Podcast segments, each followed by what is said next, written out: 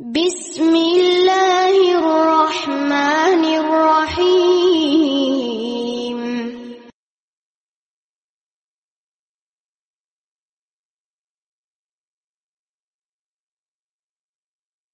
السلام عليكم ورحمة الله وبركاته. إن الحمد لله نحمده ونستعينه ونستغفره ونعوذ بالله من شرور أنفسنا وسيئات أعمالنا. من يهده الله فلا مضل له ومن يضلل فلا هادي له. وأشهد أن لا إله إلا الله وحده لا شريك له وأشهد أن محمدا عبده ورسوله. أما بعد. கணியத்திற்குரிய பெரியோர்களே சகோதரர்களே அல்லா ஜல்லஷானஹு தாலாவுடைய பேரருளால் நாம் நிறைவேற்றக்கூடிய இஸ்லாத்தின் மிக முக்கியமான கடமையாகிய தொழுகையை சரியான முறையில் நிறைவேற்ற வேண்டும் என்ற எண்ணத்தோடு இந்த வகுப்பிலே கலந்தவர்களாக இருக்கின்றோம். இதிலே சில முக்கியமான அம்சங்களை நாம் முதலிலே புரிந்து கொள்ள வேண்டும். ஒரு மனிதன் களிமா சொல்லி இஸ்லாத்திற்குள் வந்துவிட்டால் அவன் மீது கடமையாகக்கூடிய முதல் கடமை தொழுகைதான். இப்போ குளிப்பு என்பதெல்லாம் கடமை அல்ல. இஸ்லாத்திற்கு வரக்கூடிய ஒருவர் குளிக்க வேண்டும். சிலர் அப்படி நினைத்திருக்கிறார்கள். ஆனால் இஸ்லாத்திற்கு ஒரு மனிதர் வந்துவிட்டால் அவர் மீது உடனடியாக கடமையாகக்கூடியது தொழுகைதான். ஒருவர் தன்னை முஸ்லீம் என்று அடையாளப்படுத்துகிறார் என்றால் அவர் கண்டிப்பாக தொழுதையாக வேண்டும். தொழாதவருக்கு இஸ்லாத்தில் எந்த பங்கும் கிடையாது என்று உமர் அலி அல்லாஹ் அவர்கள் கூறிய சம்பவம் எல்லோருக்கும் தெரிந்தது. இந்த தொழுகை எப்போது கடமையாகும் என்று கேட்டால் ஒரு மனிதன் பருவ வயதை அடைந்ததிலிருந்து அவன் கட்டாயம் தொழ வேண்டும். பருவ வயதை அடைந்த ஒரு முஸ்லிம் தொழவில்லை என்றால் அவனுடைய நிலை பற்றி நிறைய உலமாக்கள் மத்தியிலே வாத பிரதிவாதங்கள் இருக்கின்றன. பொதுவாக மறுமையிலே அல்லாஹு தால விசாரிக்கக்கூடிய முதல் விசாரணை தொழுகையை பற்றி தான் மறுமையிலே அல்லாஹு தாலா கேள்வி கேட்கும் போது அவ்வலுமா யுஹாசபு பிஹில் அப்து யோமல் கியாம அஸ்ஸலா தொழுகையை பற்றித்தான் அல்லாஹ் முதலில் விசாரிப்பான் என்று நபி சொல்லா அலிஸ்லாம் அவர்கள் சொல்கிறார்கள் இந்த ஹதீஸ் வந்து அபு தாவூத் என்ற ஹதீஸ் நூலில் பதிவு செய்யப்பட்டிருக்கிறது. அதே போன்று குரானை படித்து பார்க்கும்போது தொழுகை விடுவது இறை நிராகரிப்பு என்கிற நிலையில் அது இருந்து கொண்டிருப்பதை பார்க்கலாம். குஃபுர். தொழுகை விடுவது என்பது குஃபுர் என்கிற நிலையில் உள்ளது. குர்வானை நம்ம படித்து பார்க்கும்போது கிடைக்கக்கூடிய தகவல். சூரத் முப்பதாவது அத்தியாயம் முப்பத்தோராவது வசனத்தில் அல்லாஹு தாலா சொல்லும் போது தொழுகையையும் நீங்கள் நிலைநிறுத்துங்கள். இன்னும் இணை வைப்போரில் நீங்கள் ஆகிவிடாதீர்கள் என்று சொல்கிறார். இப்ப தொழுகையை நிலைநிறுத்துங்கள் இணை வைப்போரில் ஆகிவிடாதீர்கள்.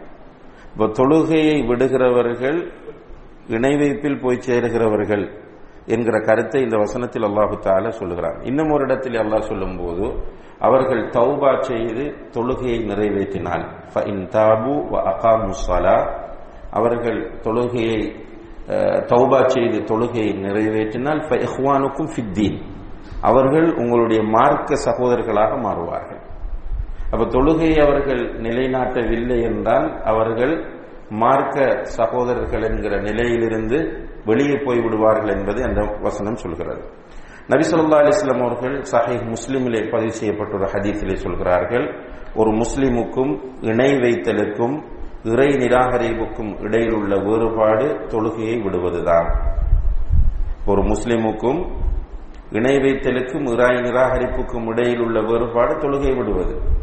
அப்ப தொழுகையை விட்டால் இறை நிராகரிப்பு இணை வைத்தல் முஸ்லிம் என்கிற வேறுபாடு ஒன்றுமே இல்லாமல் போய்விடும். எல்லாரும் ஒன்று என்ற நிலை வந்துவிடும் என்பதை இந்த ஹதீஸ்லே சொல்கிறார்கள். அதே போன்று இன்னும் ஒரு ஹதீஸ்ல ரசோல்லா அலிஸ்லாம் அவர்கள் சொன்னார்கள் அஹ்மத் திருமதியில் வரக்கூடிய ஹதீஸ் முஸ்லிமுக்கும் காபிருக்கும் இடையே உள்ள உடன்படிக்கையே தொழுகைதான். முஸ்லிமுக்கும் காபிருக்கும் இடையில இருக்கக்கூடிய உடன்படிக்கையே தொழுகைதான். அதனை எவன் விட்டு விடுகிறானோ அவன் காபிராகி விட்டான் என்று சொல்கிறார்கள். அதே போல சொன்னார்கள் தொழுகை தவிர மார்க்க விஷயத்தில் இது அப்துல்லாஹிபின் ஷகீக் ரஹிமகுல்லா என்கிற தாபிகை சொல்கிறார் தொழுகை தவிர மார்க்க விஷயத்தில் எதை விடுவதினாலும் ஒருவன் காபிராகி விடுவான் என்று நபித்தோழர்கள் கருதவில்லை. திருமதியில் வருகிற சஹிஹான ஒரு அசர் அதாவது என்ன சொல்கிறார்கள் என்றால் சஹாபாக்கள் தொழுகையை விடக்கூடியவனை காபிர் என்று கருதினார்கள் என்று சொல்கிறார்கள்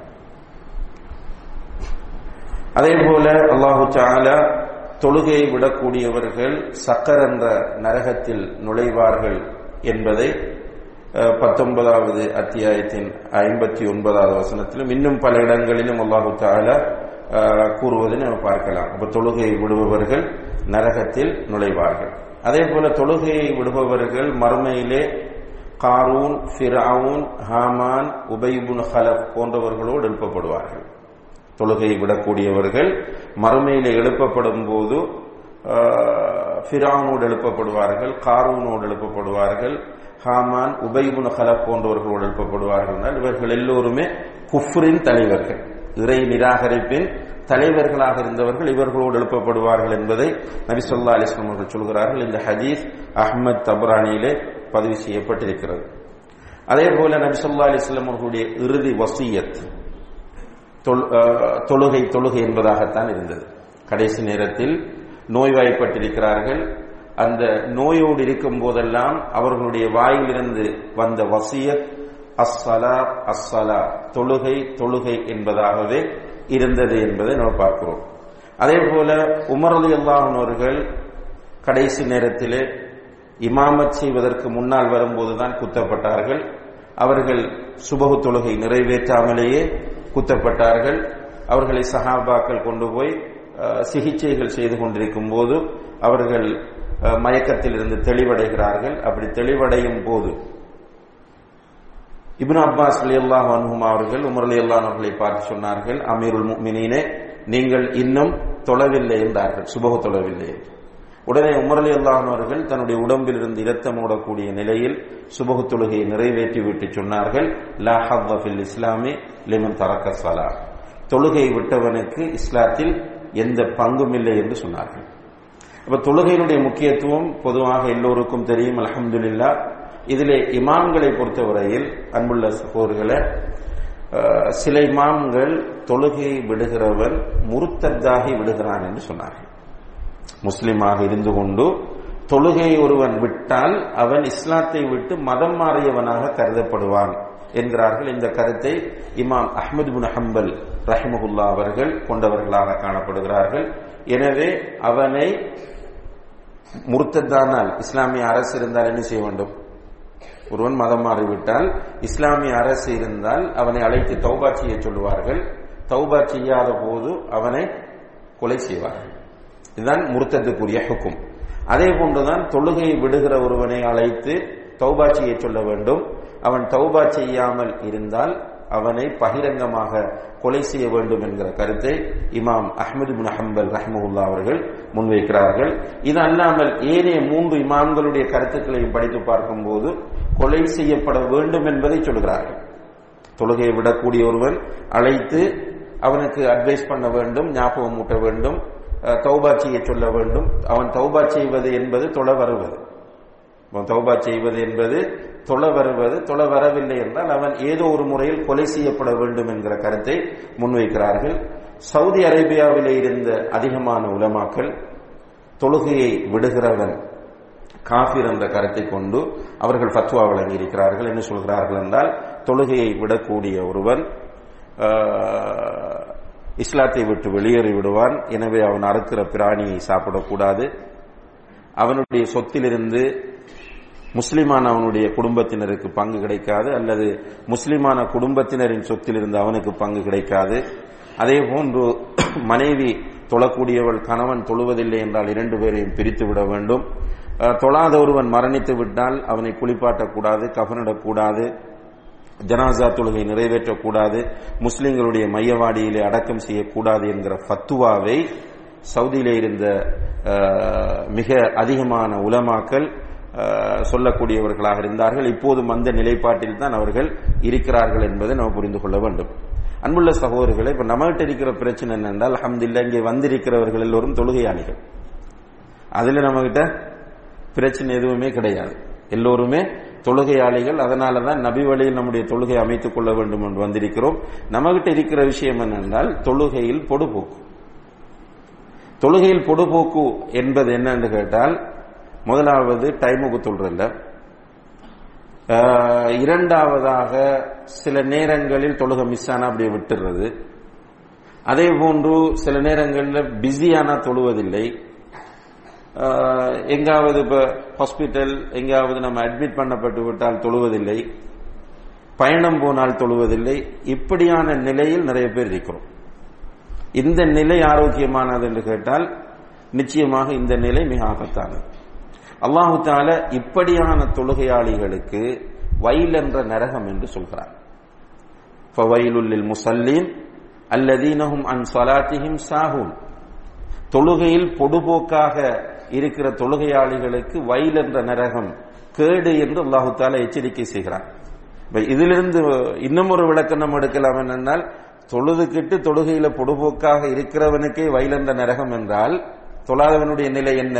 என்கிற விஷயமும் நமக்கு இதுல தெளிவாக புரியும். அதே போன்று ரசல்லா அலிஸ்லாம் காலத்தில் அஞ்சு வக்தும் தொழுவார்கள். ஆனா ரெண்டு வக்துக்கு கூடுதலாக அந்த என்னது இன்ட்ரெஸ்ட் இல்லாம போகக்கூடிய ஒரு டீம் இருந்துச்சு. யார் அவங்கன்னு கேட்டால் முனாஃபிக்கள் எந்த முனாஃபிக்கள்னு கேட்டால் நரகத்தின் ஆக கீழ்த்தட்டிலே இருக்கிற முனாஃபிக்கள் அவங்களுக்கு கஷ்டமான தொழுகை இஷாவும் சுபகம் என்று ரசல்லா அலிஸ்லாம் அவர்கள் சொல்கிறார்கள். அஸ்கலு சலவாத்தி அலல் முனாஃபிகீன். முனாஃபிக்குகளுக்கு மிகவும் சுமையான பாரமான கஷ்டமான தொழுகை இஷா தொழுகையும் சுபவ தொழுகையும். அப்ப யாருக்கெல்லாம் இப்படி பாரம் வருகிறதோ சுபோ கஷ்டமாகுதோ இஷா கஷ்டமாகுதோ அப்படியானவங்க அல்லாவை பயந்து கொள்ள வேண்டும். நம்ம கிட்ட நிஃபாக் இருக்கிறது என்பதற்கு அது ஒரு அடையாளமாகும். ஜட்ஜ் பண்ண தேவையில்லை. நான் உங்களுக்கும் நீங்க எனக்கும் ஜட்ஜ் பண்ண தேவையில்லை. நம்ம முடிவெடுத்துக் கொள்ளலாம். எனக்கு இஷாவை ஃப்ரெஷ்ஷா தொழ முடியுதா? விருப்பமா தொழ முடியுதா? சுபகுக்கு எழும்பி டைமுக்கு போய் தொழ முடியுதா என்று கேட்டால் ஓம் நம்முடைய மனதில் விருப்பம் இருக்கிறது என்று சொன்னால் அல்ஹம்துலில்லா கஷ்டமாக தோன்றினால் நம்ம எடுக்க வேண்டிய முடிவு என்னவென்றால் நம்முடைய உள்ளத்தில் நிஃபாக் இருக்கிறது என்பது. அடுத்ததாக அன்புள்ள சகோதரர்களை நம்முடைய அக்கிலையும் நம்ம கொஞ்சம் பயன்படுத்த வேண்டும் இந்த விஷயத்தில். பகுத்தறிவு. இப்போ அல்லாஹு தாலா நமக்கு எவ்வளவோ நியமத்துகளை தந்திருக்கிறான். அவன் தந்திருக்கிற நியமத்துகளை எண்ணினால் எண்ணி முடிக்க முடியாது. அவ்வளவு நியமத்தை தந்திருக்கிறான். உண்மையில் அல்லாஹ் தந்திருக்கிற நியமத் எப்ப புரியும் என்றால் அந்த நியமத்தை இழக்கும் போதுதான் புரியும். ஒரு ஒரு ஆரோக்கியம் எப்ப புரியும் என்றால் ஆரோக்கியத்தை இழக்கும் போது அல்லது ரிஸ்கின் பெறுமதி எப்ப புரியும் என்றால் ரிஸ்கை இழக்கும் போது அல்லாஹு தாலா தரக்கூடிய எல்லா நியமத்துகளின் பெறுமதியும் நமக்கு இழக்கும் போதுதான் புரியுது. நான் அல்லாஹ் நிறைய தந்திருக்கிறார் நமக்கு அலமதுல்லா இந்த நியமத்துகளை தந்த அல்லாஹுக்கு நன்றி செலுத்த வேண்டும் என்பதற்காக அல்லாஹுடைய தூதர் என்ன செய்வார்கள் என்றால் இரவில் எக்ஸ்ட்ராவாக நீண்ட நேரம் நின்று வணங்குவார்கள். இரண்டு பாதங்களும் வீங்குகிற அளவுக்கு தொழும்போது சஹாபாக்கள் கேட்பார்கள் இவ்வளவு நேரம் ஏன் நின்று வணங்குகிறீர்கள்? இப்படி கால் ரெண்டும் வீங்குகிற அளவுக்கு ஏன் தொழுகிறீர்கள்? என்று கேட்கும்போது சொல்வார்கள் அஃபலா அகூன அப்தன் ஷக்கூரா நான் ஒரு நன்றி உள்ள அடியானாக இருக்கக்கூடாதா என்று கேட்பார்கள். ஓ, நன்றியை வெளிப்படுத்துவது என்பது நஃபிலான தொழுகைகளின் மூலம் கடமையான தொழுகைகளின் மூலம் அல்ல. அப்ப குறைந்தது நாம் இந்த ஐந்து நேர தொழுகை ஐந்து நேர தொழுகையையும் நம்ம சரியா கல்குலேட் பண்ணி பார்த்தால் சுபோக தொழுகை தான் கொஞ்சம் கூடுதலா டைம் எடுத்து தொழக்கூடிய தொழுகை. அந்த சுபோக தொழுகையுடைய டைமை நீங்க பார்க்கலாம். இப்ப இப்போ இந்த பீரியட்ல அஞ்சு முப்பத்தஞ்சுக்கு காம சொல்லுது. அஞ்சு நாற்பத்தஞ்சுக்கெல்லாம் பெரும்பாலும் தொழுது முடிஞ்சிடும் அல்லது அஞ்சு ஐம்பதுக்கு தொழுது முடிஞ்சிடும். அப்ப கிட்டத்தட்ட பத்து அல்லது பதினைந்து நிமிடங்கள் தான் மேக்சிமம் நம்ம ஒரு வக்துக்கு ஒதுக்குறோம். இப்ப எல்லாத்தையும் சேர்த்து எவரேஜாக பார்த்தோமாக இருந்தால் லுகோர் குறைவாக இருக்கும் அசர் குறை எல்லாம் ஒரு பத்து பத்து நிமிஷம் கொண்டு வைங்களேன். நம்ம மொத்தமாக ஒதுக்க போவது ஐம்பது நிமிடங்கள் தான். கூடினா ஒரு மணித்தியால். இருபத்தி நான்கு மணி நேரங்களில் நம்முடைய தேவைகளுக்காக இருபத்தி மூன்று மணி நேரங்களை ஒதுக்குகிறோம் என்றால் ஒரு மணி நேரத்தை அல்லாவுக்காக ஒதுக்க முடியவில்லை என்றால் நம்முடைய நிலை என்ன என்பதை ஒவ்வொருவரும் நிதானமாக சிந்தித்து பார்க்க கடமைப்பட்டவர்களாக இருந்து கொண்டிருக்கின்றோம். எனவே அன்புள்ள சகோதரர்களை துவா செய்யுங்க. யாரிடம் பொடுபோக்கு இருக்கிறது தொழுகையுடைய விஷயத்தில் அந்த பொடுபோக்கில் இருந்து விடுபட வேண்டும் என்று நியத்து வையுங்கள் துவா செய்யுங்கள். இதற்கு முதல் நடந்ததற்கு தௌபா செய்யுங்கள். ஏனென்றால் திடீர் திடீரென மௌத்து வருது? நம்மகிட்ட மிஞ்ச போற கொஞ்சம் மணக்கம் என்ற தொழுகை மட்டும்தான். பெரிய அளவுக்கு நம்ம இபாதத்துகள் எல்லாம் செய்வதில்லை. அப்ப இந்த தொழுகையிலும் நம்மிடத்தில் பேணுதல் இல்லை என்றால் நிச்சயமாக அது ஒரு ஆபத்தாக அமைந்துவிடும். அடுத்ததாக நம்ம மெயினாக இன்றைய நிகழ்ச்சியில் நம்ம பேசக்கூடிய தலைப்பு தான் நபி வழியில் நம் தொழுகை என்பது. நபி சொல்லா அலிஸ்லாம் அவர்களுக்கு தொழுகை ஆரம்பத்திலிருந்தே வணக்கமாக இருந்தது.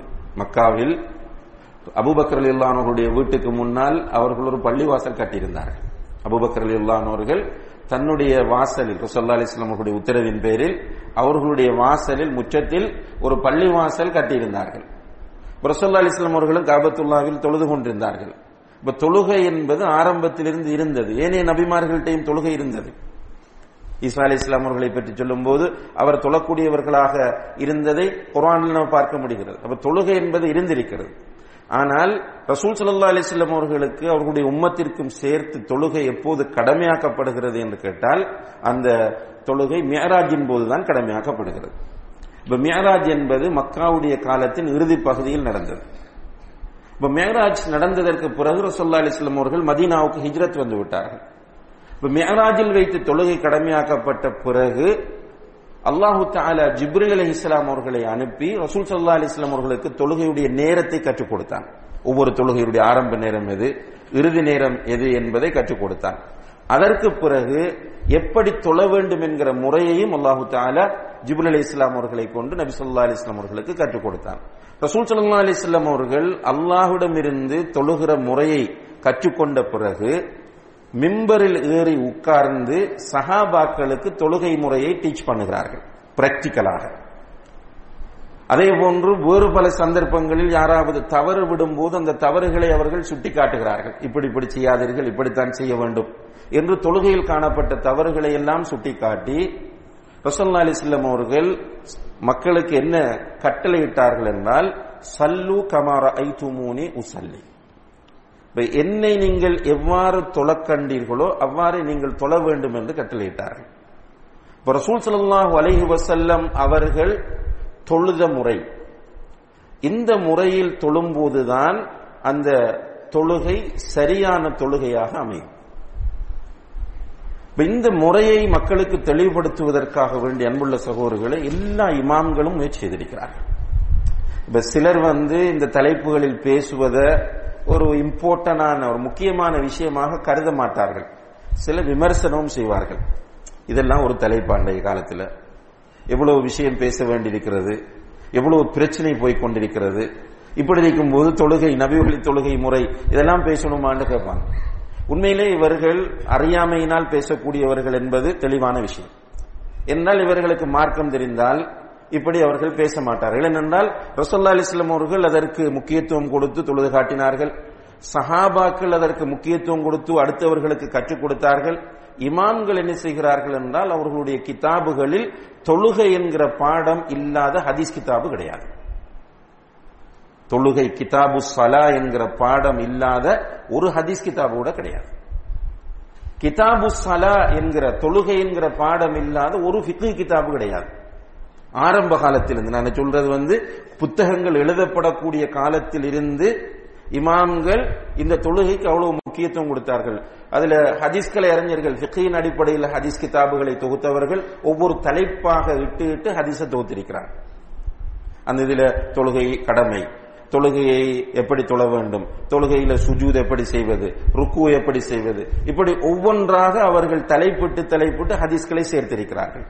அதே போன்று ஃபிக்குடைய இமாம்களை நீங்கள் எடுத்து பார்த்தால் அவர்கள் விலாவாரியாக ஒவ்வொரு மசாலாவாக தொழுகையுடைய விஷயத்தை பேசியிருப்பதை பார்க்கிறோம். அப்ப தொழுகையை இப்படி தொழ வேண்டும் என்பது மார்க்கத்தில் மிக முக்கியமான ஒரு அம்சமாகும். சில சகோதரர்கள் என்ன நினைக்கிறாங்கன்னா நான் தொழுகிறேன். இவர்கள் எப்படி கம்பேர் பண்ணுவாங்க என்றால் தொழாதவர்களோடு தன்னை கம்பேர் பண்ணிக்குவாங்க. அவன் தொழாம இருக்கும் போது நான் ஏதோ ஒரு முறையில் தொழுதுட்டு போறேன் அலமதுல்லா என்று. அப்படி அல்ல. ரசல்லா இஸ்லாம் அவர்கள் சொன்னார்கள் ஒரு அடியானுடைய தொழுகையில் சில நேரங்களில் பத்தில் ஒரு பகுதி தான் ஏற்றுக்கொள்ளப்படும். ஒன்பதில் ஒரு பகுதி தான் ஏற்றுக்கொள்ளப்படும். எட்டில் ஒன்று இப்படி சொல்லிட்டு வந்து அறவாசி ஏற்றுக்கொள்ளப்படும் என்கிறார்கள். சிலருடைய தொழுகையை அல்லாஹ் மறுமையிலே கசக்கி சுருட்டி அவர்களுடைய முகத்திலே எறிந்து விடுவான். ரசோல்லா அலிஸ்லாம் அவர்கள் சொல்கிறார்கள். சிலருடைய தொழுகையை அவங்களோட முகத்திலே அல்லாஹ் வீசி விடுவான். ஏனென்றால் அவர்கள் சரியாக தொழாதவர்கள். ரசோல்லா அலிஸ்லாம் அவர்கள் தொழுதுட்டு உட்கார்ந்துட்டு இருக்கிறாங்க. ஒருவர் வருகிறார் தொழுகிறார். தொழுது உடனே ரசோல்லா அலிஸ்லாம் அவர்கள்ட்ட வந்து சலாம் சொல்றார். ரசோல்லா அலிஸ்லாம் அவர்கள் சொன்னார்கள் இர்ஜி ஃபசல்லி ஃப லம் துசல்லி போய் திரும்ப தொழு நீ தொழலன்னாங்க. தொழுதுட்டு திரும்ப மாறார் திரும்ப ரசோல்லா அலிஸ்லாம் அவர்கள் சொன்னார்கள் இர்ஜி ஃபசல்லி ஃப லம் துசல்லி போ திரும்ப தொழு நீ சரியா தொழலன்னாங்க. இப்படி இரண்டு மூன்று தடவை சொன்ன பிறகு அவர் கேட்கிறார் இதற்கு மேல எனக்கு தொலை தெரியாத யார சொல்லலாம் அப்பதான் ரசோல்லா அலிஸ்லாம் அவர்கள் இப்படி நீ தொழ வேண்டும் என்பதை அவருக்கு கற்றுக் கொடுக்கிறார்கள். அப்ப இந்த தொழுகையை நினைத்த மாதிரி தொழுவது என்பது மார்க்கத்தில் உள்ளது கிடையாது. இப்ப நமக்கெல்லாம் எப்படி தொலை தெரியும் என்று கேட்டால் ஏதோ ஒரு முறையில் நம்ம பழகியதை வைத்து தொழுகிறோம். ஒரு சிலர் என்ன செய்வாங்க என்று கேட்டால் கொஞ்ச காலத்துக்கு முதல் தொழுகை அடவு என்று ஒரு புத்தகம் இருந்தது. அந்த புத்தகத்தில் படித்த முறையில் தொழுது கொண்டிருக்கிறார்கள். அல்லது தொழுகை ஷாஃபி என்ற ஒரு புத்தகம் இருக்கிறது. அந்த புத்தகத்தில் உள்ள முறையில் தொழுவார்கள். இன்னும் சிலர் இஸ்லாம் புத்தகங்களில் படித்த முறையில் ஸ்கூல்ல இஸ்லாம் புத்தகத்தில் படித்த முறையில் தொழுவார்கள். பலரை பொறுத்தவரையில் அவர்கள் பழகிய முறையில் தொழுது கொண்டிருப்பார்கள். நபிசல்லா அலிஸ்லாம் அவர்கள் காட்டிய முறையில் நீங்கள் தொழுகிறீர்களா என்று கேட்டால் அவருக்கு அது பற்றி எந்த நுழைஞ்சும் இருக்காது. என்னால் அதுக்கு அவர் முக்கியத்துவம் கொடுத்து படித்திருக்க மாட்டார். இப்படித்தான் ரசோல்லா அலிஸ்லாம் அவர்கள் தொழுதார்கள் என்கிற முக்கியத்துவத்தை கொடுத்து படித்திருக்க மாட்டார். இதனால அவருடைய தொழுகையில் பாதிப்பு ஏற்படுகிறது. சில தொழுகைகள் அப்படியே வேஸ்ட் ஆகுது. அவர்கள் தொழுகையில் இமாம்கள் இந்த தொழுகையில் உள்ள ஒவ்வொரு செயல்களையும் நமக்கு அதனுடைய முக்கியத்துவத்தின் அடிப்படையில் பிரித்து காட்டுகிறார்கள் தொழுகையின் ருக்குனுகள். தொழுகையின் ருக்குனுகள் என்று சொன்னால் அந்த ருக்குன் இல்லைன்னா தொழுகை இல்லை. இமாம்கள் அந்த லேசா விளங்குறதுக்காக வேண்டி தொழுகையின் ருக்குனுகள் தொழுகையின் ஷரத்துகள் தொழுகையின் வாஜிபுகள் தொழுகையின் சுண்ணத்துக்கள் என்று அப்படி பிரித்து நமக்கு விளங்கப்படுத்திருக்கிறாங்க தொழுகையின் ருக்குன் என்று சொல்லும் போது அந்த ருக்குன்னா தூணுன்றது அர்த்தம். தூண் இல்லைன்னா பில்டிங் இல்லை. தூண் போட வேண்டிய ஒரு பில்டிங்குக்கு தூண் இல்லாம போனா பில்டிங் விழுந்துடும். அதே போன்றுதான் தொழுகைக்கென்று போடப்பட்ட தூண்கள் இல்லாமல் போனால் தொழுகை விழுந்து விடும் உதாரணமாக நிறைய சகோதரர்கள் நான் பார்க்கிறோம். இப்போ இந்த இந்த காலத்தில் ஒரு ஒரு பத்து வருஷத்துக்குள்ள பள்ளிகளுக்குள்ள நிறைய சேஸ் வந்துட்டு நான் அதை கடைசியாகவும் நான் அதை விளங்கப்படுத்துவேன் இன்ஷால்லா சேஸ் வந்துட்டு. இப்போ சேஸிலிருந்து தொல்றது. சேஸிலிருந்து தொல்றது சில இடங்களில் ஃபெஷனாகவும் போயிடுச்சு. சில பள்ளி நிர்வாகிகளுக்கு அது ஒரு சந்தோஷமும் கூட. நான் இந்தியாவில் ஒரு பள்ளிவாசலுக்கு போயிருந்தேன். அந்த பள்ளியில இப்படி இந்த நம்ம இந்த டீபோய் இந்த போடியம் மாதிரி தொழுகைக்கு சேர் செஞ்சிருக்கிறாங்க. எப்படி செஞ்சிருக்கிறாங்க என்றால் இருக்கிறதுக்கு ருக்கு சுஜூது செய்யறதுக்கு முன்னுக்கு ஒரு செட்டப் அப்படி செஞ்சு அடிச்சு பள்ளி நிறைய போட்டிருக்கிறாங்க. என்னென்னா எங்களோட நிர்வாகம் வந்து ஆக்டிவான நிர்வாகம். பள்ளிக்குள்ள வரக்கூடிய ஆக்களுக்கு வசதி செய்து கொடுத்திருக்கிறது. என்னென்னால் தொழுகையில் நின்று தொழுவது என்பது ஒரு ருக்குன். தொழுகையில் நின்று தொழுவது என்பது தொழுகையினுடைய ஒரு ருக்குன். பரதான தொழுகைக்கு. இப்ப ஒருவர் நின்று தொழ முடியுமான ஒருவர் உட்கார்ந்து தொழுதால் தொழுகை பாத்தில் நல்லா புரியுங்க நின்று தொழ முடியுமான ஒருவர் உட்கார்ந்து இருந்து தொழுதாராக இருந்தால் தொழுகை பாத்தில் பறந்து தொழுகை. ருக்கு செய்வது தொழுகையின் ருக்குன்களில் ஒன்று. ருக்கு செய்ய முடியுமான ஒருவர் ரசூலுல்லா காட்டி தந்த முறையில் ருக்குவை விட்டால் அவருடைய தொழுகை பாத்தில் சுஜூது செய்வது தொழுகையின் ருக்குன்களில் ஒன்று. சுஜூது செய்ய முடியுமான ஒருவர் சுஜூதை மிஸ் பண்ணினால் வேண்டும் என்று தொழுக பார்த்தேன். இப்ப இன்றைக்கு ஒருவருக்கு நிற்க முடியாது. உதாரணமா அவர் இருந்து தொழலாம். நிற்க முடியாட்டி இருந்து தொழலாம். இப்ப இருந்து தொழுகிறவருக்கு சுஜூது செய்யவும் முடியும் ருக்கு செய்யவும் முடியும். எழுந்து நின்று சரியாக ருக்கு செய்ய முடியும் சுஜூது செய்யவும் முடியும். இந்த நிலையில் நிற்க முடியாது என்பதுதான் அவர்கிட்ட உள்ள பிரச்சனை. இவர் கதிரையில் தொழுகிறார் சுஜூத் இல்லை. இப்ப ஒரு தொழுகை சேருமா? தொழுகை செய்யறார் என்னண்டா தொழுகையை பற்றி இவருக்கு தெரியும். இவர் நினைச்ச மாதிரி தொழுதுட்டு போறார். அப்ப இது ஒரு பெரிய இஷ்யூ முதலாவது அல்லாஹு தாலா நம்மிடத்தில் மறுமையில் கேட்க போவது தொழுகையை பற்றி. தொழுகை சரியா இருந்தால் எல்லா காரியங்களும் சரியாகும் முன்னால் தொழுகை இப்படித்தான் தொழ வேண்டும் என்று ரசோல்லா அலிஸ்லாம் அவர்கள் கற்றுத்தந்திருக்கிறார்கள். அந்த அடிப்படையில் நம்முடைய தொழுகை அமைய வேண்டும். அதனாலதான் இதை ஞாபகப்படுத்துவது எங்களுடைய கடமை என்கிற அமைப்பில் தான் இந்த வகுப்பு ஏற்பாடு செய்யப்பட்டிருக்கிறது. எனவே அல்லாஹு தாலா இந்த வகுப்பின் மூலம் ஒரு பூரணமான தெளிவை தொழுகை பற்றி நமக்கு தர வேண்டும். இதில் உங்களுக்கு டவுட்டுகள் இருந்தால் இன்ஷா அல்லா நம்ம ஒன்பது மணி வரைக்கும் இந்த நிகழ்ச்சி இருக்கும். தாராளமாக நீங்க உங்களோட ஒவ்வொரு டவுட்டையும் கேட்கலாம். இன்ஷா அல்லாஹ் ஹதீஸினுடைய அடிப்படையில் அதற்கு விளக்கம் தரப்படும் என்பதை முதல்ல தெரிவித்துக் கொள்கிறேன். இப்ப சிம்பிளாக அன்புள்ள சகோதரர்களே நான் டீப்பா போகல. மேலோட்டமாக சுண்ணாவின் அடிப்படையில் நாம் எப்படி தொழ வேண்டும் என்பதை உங்களுக்கு தெளிவுபடுத்தலாம் நினைக்கிறேன். முதல் விஷயம் வந்து நம்ம தொழுகைக்காக வேண்டி ஒழு செஞ்சுட்டு வந்து நிற்போம். நின்று கொண்டு தக்பீர் கட்டுவது. தக்பீர் கட்டுகிற முறைகளை பொறுத்தவரையில் ரசோல்லா அலிஸ்லம் அவர்கள் அந்த முறைக்கு முக்கியத்துவம் கொடுத்திருக்கிறார்கள். இப்ப நம்ம இப்ப தக்பீர் கட்டுறதுக்கு ஒரு முக்கியத்துவம் இல்லை நம்மகிட்ட. நம்ம வருவோம் சிலர் இப்படி த- கையை காட்டி தக்பீர் கட்டுறாக்கள் இப்படி இப்படி இப்படி செஞ்சு இப்படி தக்பீர் கட்டுவாங்க. சிலர் வருவாங்க அல்லாஹ் அக்பர் தக்பீர் கட்டுவாங்க. ஒவ்வொருவரும் ஒவ்வொரு ஸ்டைலில் கட்டுவோம் அவர் எப்படி அவர் வளமையாக பழகி இருக்கிறாரோ அந்த ஸ்டைலில் தக்பீர் கட்டிட்டு போறார். ஆனா ரசூல் சல்லா அலைஹி வஸல்லம் அவர்கள் தக்பீர் கட்டும் போது கையை தூக்குறதுக்கு ரெண்டு முறைகளை நமக்கு சொல்லித் தந்தாங்க. கிப்லாவை முன்னோக்கிட்டோம் தக்பீர் கட்ட போகிறோம் என்றால் நம்ம என்ன செய்ய வேண்டும்? எந்த தொழுகையை தொழப்போகிறோமோ அந்த தொழுகையை மனதால் நினைத்துக் கொள்ள வேண்டும். உண்மையிலேயே சில நேரங்களில் நம்ம ஸ்ட்ராங்கான நீயத்தோடு வரும் சில இந்த தனியை தொழும் போது அந்த கன்ஃபியூஷன் சில நேரம் வரும். இப்போ இப்ப வாங்கி சொல்லும் சொன்னோம்டா என்ன சொல்ல போறோம் இஷா தொல்ல போறோம் ஒது செய்ய போறோம் என்றால் இஷாவுக்கு நியத்து வந்துடும் அப்ப வந்து மனசுல நியத்து வைக்கிறது தான் நியத் என்பது உசல்லி ஃபர்தல் என்பது ரசோல்லா அலிஸ்லாம் அவர்கள் கற்றுத்தந்தது கிடையாது ஒரு ஹதீஸ்ல கூட நான் சொன்னனே இமாம்கள் ஃபுல்லா தொகுத்திருக்கிறார்கள் தொழுகை பற்றிய பாடம் அந்த பாடங்களில் ஹதீஸ்கலை இமாம்களும் சரி ஃபிக்குகலை இமாம்களும் சரி எந்த ஒரு இடத்திலும் உசல்லி ஃபர்தல் என்ற ஒரு விஷயத்தை கற்றுத்தரல. அலமதுல்லா இதை நம்ம ஆரம்பத்திலிருந்து ஆயிரத்தி தொள்ளாயிரத்தி எண்பதுகளில் இருந்து மருதமுனையில் நம்ம பிரச்சாரம் செய்து அதுபோல இலங்கையிலும் அதற்கு முன்னால் இருந்து பிரச்சாரம் செய்யப்பட்டு இன்றைக்கு அலமதுல்லா ஒரு தொண்ணூறு வீதம் அது விடுபட்டுட்டு. எல்லாருமே போய் அல்லாஹ் அக்பர் என்று தக்பீர் கட்டக்கூடிய நிலை. இந்த கிப்லாவை முன்னோக்கி நம்ம எந்த தொழுகையை தொழப் போகிறோமோ அந்த தொழுகையை மனதால் நினைத்து கொண்டு கையை தூக்க வேண்டும். கையை தூக்குறதுல ரெண்டு முறைகள் இருக்கிறது. அந்த ரெண்டு முறையை நம்ம காட்டியிருக்கிறோம் இந்த படத்துல. முதல் முறை என்னென்று கேட்டால் இந்த காது சோனை வரைக்கும் கை வரக்கூடிய முறையில் இந்த பெருவிரல் வந்து இந்த காது கிட்ட வரக்கூடிய மாதிரி இப்படி தூக்குறது. இது ஒரு முறை. இன்னொரு முறை என்றால் கொஞ்சம் உயர்த்தி தூக்குறது. ரைட் இதுல நீங்க ஈஸியா கண்டுபிடிக்கிறதா இருந்தால் இந்த நடுவிரல் வந்து காது கிட்ட வர மாதிரி உண்டு வரும். ரைட் இன்னும் உண்டு வந்து பெருவிரல் காது கிட்ட வர மாதிரி வரும். அது காதில கையை வைக்கணும். அந்த காதை அடையாளத்துக்கு தான் சொன்னாங்களே தவிர காதில கை வைக்கணும் என்பதை அல்ல சில சவர்களை பார்த்தா நீங்க இப்படி காதில் இப்படி கையை வச்சு இப்படி காட்டுவார். அவர் அந்த ஹதீஸை படிச்சிருப்பார். காது சோனை வரை சொல்லா அலிஸ்லாம் அவர்கள் உயர்த்தினார்கள் என்றதை படிச்சுட்டு அவர் காதில கொண்டு கையை வச்சு இப்படி காட்டுவார். அப்படி கிடையாது.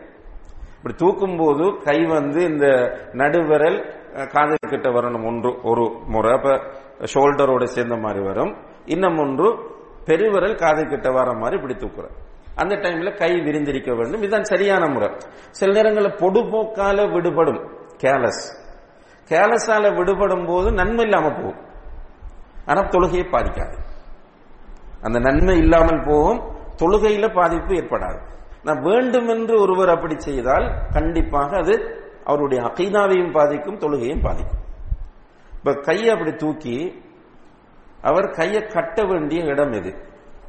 அப்படி நட்டால் புகாரியில் வரக்கூடிய ஹதீஸ் சந்தேகம் இல்லாமல் உறுதியான ஹதீஸ் ரசோல்லா அலிஸ்லாம் அவர்கள் தன்னுடைய வலது கையை இடது கையின் மேலே வைத்து கட்டுவார்கள். அதே நேரத்தில் இந்த முழங்கைக்கு முன்னால் உள்ள பகுதியில் தன்னுடைய வலது கையை வைத்துக் கொள்வார்கள்.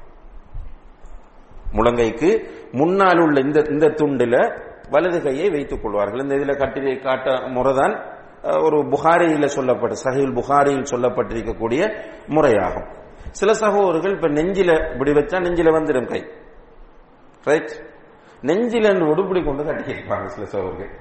கூடாது சில சகோதரர்கள் என்ன செய்யறாங்கன்னு ஒரு கேர்லெஸ்ஸாக வந்து அல்லாஹ் அக்பர் அப்படின்னு தொப்புளுக்களை கட்டுறது. நான் ஏற்கனவே சொன்ன மாதிரி தான் இதுவும் தொழுகையுடைய சுண்ணாவில் உள்ளது. சரியா செஞ்சாங்கன்னா தொழுகை பூரணமாகும். நன்மை கிடைக்கும். இதுல கேலஸாக பொடுபோக்காக நடந்து கொண்டார்கள் என்றால் அவர்களுடைய தொழுகையை அது பாதிக்காது. என்றால் சுண்ணா. வேண்டும் என்று மாறி செய்வார்களாக இருந்தால் பிடிவாதமாக இப்ப நமக்கு தெரியுது இப்படித்தான் புகாரில வருது என்று தெரிஞ்சு நான் இப்படித்தான் கட்டுவேன். என்று தொப்புளுக்களை கட்டுறது. இப்ப என்ன சில மதுஹபுகள்ல நீங்க பாத்தீங்கன்னா மாலிக்கு மதுஹப்ல வந்து இப்ப ஹஜ்ஜி கும்ராக்கு போன நீங்க வெளிநாடுகள் இருந்தவங்களுக்கு தெரியும். அல்லாஹ் அக்பர் கையை கீழே விட்டுருவார் கையை கட்டுறதில்ல. என்னன்னு கேட்டால் எங்கட மதுஹப்ல இல்லன்னு சொல்கிறேன் நம்ம தொழுகையில் ரசோல்லா அலிஸ்லாம் அவர்கள் கையை தூக்கி கட்டினார்கள் என்றதுக்கு பதினேழுக்கும் மேற்பட்ட சஹாபாக்கள் அறிவிச்ச ஹதீஸ்கள் எல்லாம் இருக்கு. அதெல்லாம் விட்டுட்டு கையை கீழே தொங்க போட்டுட்டு விடக்கூடிய நிலை என்பது பிடிவாதம். இது பிழ எங்கட மதுஹபில் இப்படி இருக்கின்றதுக்காக ஹதீஸ் எடுக்க மாட்டோம் என்று வாரது பிழ அதே போல ஹனபி மதுஹபில் என்ன செய்வாங்க என்றால் முதல் மட்டும்தான் அல்லாஹ் அக்பர் கை தூக்கப்படும். அதுக்கு பிறகு சமயல்லாலும் தான் கை தூக்க மாட்டான். ருக்குவில் இருந்து நிலைக்கு வரும்போதும் கை தூக்க மாட்டாங்க. அதே போல முதல் அத்தையாத்திலிருந்து மூன்றாவது ரக்காத்துக்கு எழும்பும்போது கை தூக்க மாட்டாங்க. இந்த நாளும் ஹதீஸ்ல வருது சுமார் பதினேழு சஹாபாக்கள் அறிவிக்கிறாங்க. ரசோல்லா அலிஸ்லாம் அவர்கள் இந்த நான்கு இடங்களிலும் இப்படி கையை தூக்குவாங்க இப்ப இவங்க அதை செய்யறதுக்கு காரணம் ஹனபி மதுஹபில் அப்படி இல்லை. அப்ப இந்த நிலையில் ஒருவர் இதை செய்தால் அவர் பாவி ஆவார் அப்படி இல்லாம கேலஸாக ஒருவர் தொப்புளுக்களை கட்டுறார் என்றால் பாவி இல்லை. அவர் ஒரு சுண்ணாவை விட்டிருக்கிறார். சுண்ணாவை விட்டது என்பது நன்மையை இல்லாமலாக்கிவிடும் எனவே ரசூல் சல்லா அலிஸ்லாம் அவர்கள் தொழுத முறையில் தொழ விரும்புகிற ஒருவர் எப்படி கையை வைக்க வேண்டும்? புகாரியில் வரக்கூடிய முறையில் இந்த இடதுகையின் மீது வலதுகையை வைத்து இந்த இடத்துல கையை வைத்துக் கொண்டால் அது பூரணமான ஒரு அமைப்பாக ரசோல்லா அலிஸ்லாம் அவர்கள் காட்டிய ஒரு அமைப்பாக வரும். வேறு சில ஹதீஸ்கள் ரசூல்லா இதுக்கு மேல வைத்தார்கள் என்று வருகிறது. இந்த மணிக்கட்டுக்கு மேல வைத்தார்கள் என்று வருகிறது. ஆனால் அந்த ஹதீஸ் சம்பந்தமாக விமர்சனங்கள் இருக்கிறது. ஆனால் விமர்சனம் இல்லாத ஒரு ஒரு நூறு வீதம் பெர்ஃபெக்டான ஹதீஸாக காணப்படுவது இந்த முறையில் தக்பீர் கட்டுவது என்பதை புரிந்து கொள்ளுங்கள். அடுத்தது அன்புள்ள சகோதரர்கள் இப்ப தக்பீர் கட்டிட்டோம். தக்பீர் கட்டினத்துக்கு பிறகு நம்முடைய பார்வை வந்து அங்குமிங்கும் போகக்கூடாது. பார்வை நிலத்தை நோக்கி வைத்துக் கொள்ளணும். ஸ்பெஷலாக சுஜூது செய்கிற இடத்தை நோக்கி பார்வையை வைத்துக் கொள்ள வேண்டும். ரைட் அடுத்தது நம்ம செய்ய வேண்டியது தொழுகையினுடைய துவா உல் இஸ்திஃப்தா என்கிற துவாவை ஓதுவது. துவாவுல் உல் என்பதை நம்ம ஒரு பேர் வச்சுட்டோம். அதுக்கு என்னது? வஜ்ஜக தோதுரண்டு. வஜ்ஜக தோதுரண்டு பேர் வச்சதுனால வஜ்ஜகத்து மட்டும்தான் நமக்கு தெரியும். ரசல்லா அலிஸ்லாம் அவர்கள் அதிகமாக அல்லாஹும் பாயித் பைனி என்பதை ஓதியிருக்கிறார்கள் அல்லாஹும் பாயித் பைனி ஒபைன ஹதாயாய கமா பாஅத்த பைனல் மஷ்ரிக் வல் மக்ரிப் என்று வரக்கூடிய அந்த துஆவை தக்பீர் கட்டிவிட்டு ஓதியிருக்கிறார்கள். அதே போல வஜ்ஜகத்தும் ஓதி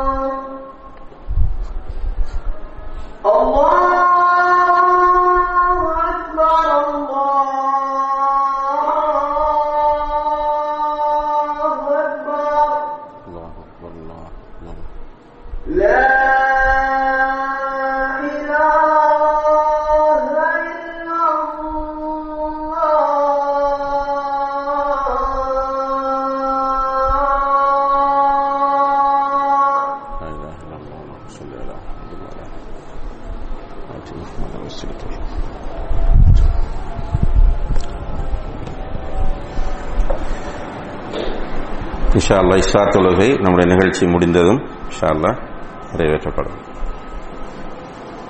இப்போ வஜ்ஜகத்தும் ரசல்லா இஸ்லாம் அவர்கள் ஓதியிருக்கிறார்கள். அதே போல கல்லாஹும் ஓபி பிஹம்திக என்று வரக்கூடிய அந்த திக்ரையும் ரசல்லா இஸ்லாம் அவர்கள் ஓதியிருக்கிறார்கள். அதே போல இரவு தொழுகையில் தஹஜ தொழுகையிலே ரசல்லா இஸ்லாம் அவர்கள் வேறு சில திக்ருகளை துவாக்களை ஓதியிருக்கிறார்கள். அப்ப அதை நம்ம கொஞ்சம் இன்ட்ரெஸ்ட் எடுத்து பாடமாக்க ட்ரை பண்ண வேண்டும். வஜ்ஜகத்தை ஓதினா தப்பில்லை. இப்ப நமக்கு வஜ்ஜகத்து தான் பாடம் என்றால் வஜ்ஜகத்து ஓதினால் பிழை இல்லை இன்ஷால்லா இதில் நம்ம கவனிக்க வேண்டிய சில முக்கியமான விஷயங்கள்.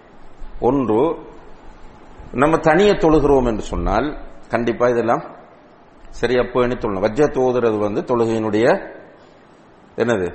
சுண்ணாக்களில் ஒன்று. வஜ்ஜகத்தை ஓதுவது தொழுகையினுடைய சுண்ணாக்களில் ஒன்று. இப்ப தனியை தொழும்போது எல்லாமே சரியாக நம்ம நிறைவேற்ற வேண்டும். ஜமாத்தோடு தொலை போறோம் இப்ப. ஜமாத்தோடு தொலை போகிறோம் என்றால் சிறந்தது என்ன? இமாமோடு முதலாவது தக்பீரில் சேர்ந்து கொள்வது. அப்ப இமாமும் தக்பீர் கட்டின உடனே சூரத்துல் ஃபாத்தியா ஓத ஆரம்பிக்க கூடாது. இமாம்களும் படிக்கணும். அவரோட பெரிய ஒரு அம்மானி நிறைய பேர் நிறைய பள்ளிகளில் நம்ம பார்த்தா இமாம்களுக்கு தொழுக தெரியும். இமாம்களாக இருப்பாங்க அவங்களுக்கு தொழுகையை பற்றி அவங்க நிறைய டைம் இருக்கும். சில பள்ளிகளில் போய் பார்த்தா ரூம்ல அவருக்கு ரூம் போட்டு அவர் வெளியூர் ஆளா கூட இருப்பார் உட்கார்ந்துட்டு இருப்பார் ஆனால் தொழுகையை பற்றி அவர் படித்திருக்க மாட்டார். இப்போ அவர் பெரிய பிரதானமான பொறுப்பு என்ன? தொழுவிக்கிறது. அப்ப தொழுகை நடத்தக்கூடிய அவருக்கு தொழுகை பற்றிய தெளிவிக்க வேண்டும். இவங்களுக்கு தெளிவில்லாத நிலையில நிறைய இமாம்கள் இருந்துட்டு டைம் பாஸ் பண்ணிட்டு போறோம். அல்லாஹ் பயந்து கொள்ள வேண்டும். இது ஒரு ஆரோக்கியமான நிலை கிடையாது. இது உணர்த்தப்பட வேண்டும் அவர்களுக்கு. இன்ஷா அல்லாஹ் சில திட்டங்கள் யோசித்திருக்கிறோம். இமாம்களை கூப்பிட்டு இமாம்கள் சொல்லும் போது எல்லா இமாம்களையும். ஊரில் உள்ள நம்முடைய பிரதேசத்தில் உள்ள இமாம்களை கூப்பிட்டு சில கருத்தரங்கள் நடத்தணும் இன்ஷா அல்லாஹ் இப்போ இமாம்கள் புரிஞ்சு கொள்ளணும். இப்போ நம்ம ஃபஸ்ட் தக்பீரில் சேரும் போது மாமும்கள் அல்லாஹ் மபாயித் பைனியோ வஜ்ஜஹத்தோ அல்லது சுபானக் அல்லாஹ் ஓதுறதுக்கு ஒரு டைம் கொடுக்கும் இவங்க சிலர் தக்பீர் கட்டி முடிஞ்ச உடனே அல்ஹம்து ஓத ஆரம்பிச்சிருவாங்க. ரைட் இப்ப நம்ம மாமூமாக போய் நிற்கிறோம் ரைட் நீங்க முதல் தக்பீரில் சேர்றீங்க. சேர்ந்து இமாம் வஜ்ஜகத்தோத உங்களுக்கு டைம் தரல. என்ன செய்வீங்க? அவர் தக்பீர் கட்டின உடனே அலமதுல்லா ரபில் ஆலமீன் ஆரம்பிச்சுட்டார். நம்ம என்ன செய்யறது? நமக்கு வஜ்ஜகத்து முடிஞ்சு இமாம் ஓத ஆரம்பித்த பிறகு நம்ம வஜ்ஜகத்தை ஓத கூடாது நிலவில் வச்சுக்கொள்ளுங்க நல்லா. ரெண்டாவது விஷயம் என்னென்னால் நம்ம லேட் ஆகி வரோம். லேட் ஆகி வரும்போது இமாம் சூரத்துல் ஃபாத்தியா ஓதி முடிஞ்சு அடுத்த சூறாக்குள்ள நுழைஞ்சிட்டேன். நம்ம அல்லாஹ் அக்பர்னு தக்பீர் கட்டம். இப்ப நிறைய பேரை நான் பார்க்கிறேன் இருந்துக்கு வஜ்ஜகத்தை ஓதுறாங்க சூரத்துல் ஃபாத்திஹா ஓதுவது தொழுகையின் ருக்குன்களில் ஒன்று. நான் ருக்குனுக்கு சொல்லிட்டேன் விளக்கு ருக்குன் தானே. தூண். இல்லண்டா இல்ல. அந்த தூண் விழுந்தா தொழுகை விழுந்துடும் இப்ப சூரத்துல் ஃபாத்திஹா ஓதுறது தொழுகையினுடைய ருக்குன்களில் ஒன்று. இப்ப நம்ம வாரம் இமாம் சூரத்துல் ஃபாத்திஹா ஓத ஆரம்பிச்சிட்டார். நம்ம வஜ்ஜகத்தை ஓதக்கூடாது. நம்ம அல்லாஹ் அக்பர் என்ற தக்பீரை கட்டிட்டு இமாம் ஓதுறத கேட்டு நிற்கணும் இமாம் சூரத்துல் ஃபாத்திஹா ஓதினாலும் சரி அல்லது வேறொரு சூறா ஓதி கொண்டிருந்தாலும் சரி நம்ம அதுல தெளிவாக இருந்து கொள்ள வேண்டும். ரைட் இப்ப அடுத்த ஒரு பிரச்சனை வருது நமக்கு என்னென்றால் மௌனமா தொல்ற தொழுகை. லுஹர் அசர் இஷாவுடைய பிந்தின ரெண்டு மறுபடியும் உண்டு இந்த தொழுகையில வந்து சேர போறோம் நம்ம. இப்ப சேரும்போது சிலர் என்ன செய்யறாங்க என்றால் பள்ளிக்குள்ள நமக்கு வரும்போது தெரியும் நம்மளோட காமன் சென்ஸுக்கு தெரியுது கண்ணீரம் தக்பீர் கட்டினான் இப்ப ருக்கு போறாருன்றது தெரியுது. நல்லா புரிஞ்சு கொள்ளுங்க நான் சொல்லக்கூடிய மசாலாக்களை. இப்போ மக்கள் வந்து இப்போ அவர் வந்து இமாம் தொழுதுட்டு இருக்கிறார் இவர் ஒது செஞ்சுட்டு இருக்கும் போது தக்பீர் கட்டிட்டார் இமாம். இப்ப இவர் வந்து தொழுகையில ஜாயின் பண்றார். இப்ப இமாம் என்ன செய்ய போறார் அடுத்தது? ருக்கு போறார். நம்முடைய சகோதரர்கள் வந்து தக்பீரை கட்டிக்கு முதல்ல என்ன செய்யறாங்க வஜ்ஜகத்தை ஓதுவாங்க. வஜ்ஜகத்து முடிகிறதுக்குள்ள இமாம் ருக்கு போய் தருவார். இப்ப இவருக்கு என்ன மிஸ் ஆயிட்டு? சூரத்துல் ஃபாத்தியா மிஸ் ஆயிட்டு. சிக்கல்.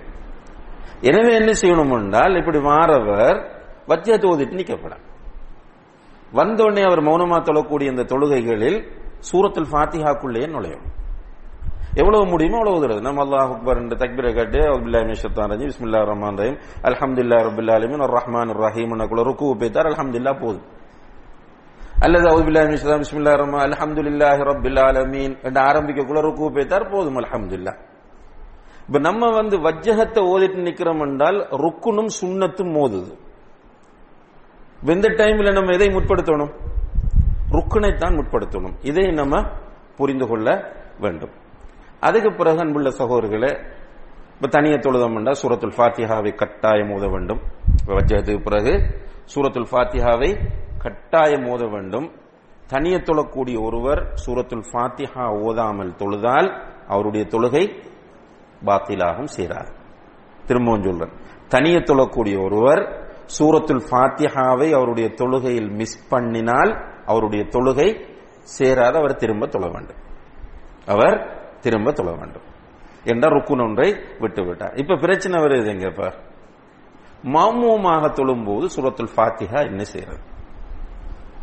கட்டாயம் ஓத வேண்டுமா? அல்லது கேட்டுக்கொண்டிருக்க வேண்டுமா? அல்லது மௌனமா இருக்க வேண்டுமா? இத இந்த இது தொடர்பாக வரக்கூடிய குர்ஆன் வசனங்கள் ஹதீஸ்களை ஆய்வு செய்யக்கூடிய இமாம்கள். நல்லா புரிஞ்சு கொள்ளுங்க. நான் பேசுறது வந்து பெரிய இமாம்களுடைய நிலையில் இருந்து கொண்டு அவங்களுடைய கருத்துக்களை வைத்து. அந்த இமாம்களில் இமாம் அபு ஹனிஃபா ரஹமுல்லா அவர்கள் என்ன புரிஞ்சிருக்கிறாங்க என்றால் இமாமுக்கு பின்னால நிற்கிற நான் அந்த கருத்துக்களை சொல்லிட்டு நமக்கிட்ட எது சரி என்று படுதோ அதையும் நான் சொல்லுவேன் கடைசியில். என்றால் தகவலுக்காக நீங்கள் குழம்பிக் கொள்ளக்கூடாது என்பதற்காக. இமாம் அபு ஹனீஃபா ரஹமுல்லா அவர்கள் என்ன சொல்கிறார்கள் என்றால் ஒருவர் அல்லாஹு அக்பர் என்று மாமுக்கு பின்ன இமாமுக்கு பின்னால மாமுமாக நின்று தக்பீர் கட்டிட்டால் அவருக்கு கைட் யாரு? இமாம். இமாம் செய்யறது போதும். இவர் ஒன்றும் செய்ய தேவையில்லை. இமாம் அல்லாஹ் அக்பர் ருக்கு போனா போதும். சமி அல்லாஹ் நமிதாண்டா நிலைக்கு வந்தா போதும். என்கிற ஒரு நிலைப்பாட்டில் இமாமு ஹனீஃபாவும் ஹனபி மதுஹப் சார்ந்தவர்களும் இருக்கிறார்கள். அதனால ஹனபி மதுஹப்ல வந்து சூரத்துல் ஃபாத்திஹாவை ஜமாத்தோடு தொழும்போதும் அல்லது தனியே தொழும்போதும் வலியுறுத்த மாட்டார்கள். சாரி மன்னிக்கணும். சத்தமிட்டு தொழுகை தொழக்கூடிய தொழுகைகளிலும் வலியுறுத்த மாட்டார்கள். மௌனமாக தொழக்கூடிய தொழுகைகளிலும் சூரத்தில் ஃபாத்தியா ஓதுவதை வலியுறுத்த மாட்டார்கள். என்னன்னா அவங்க சொல்றது?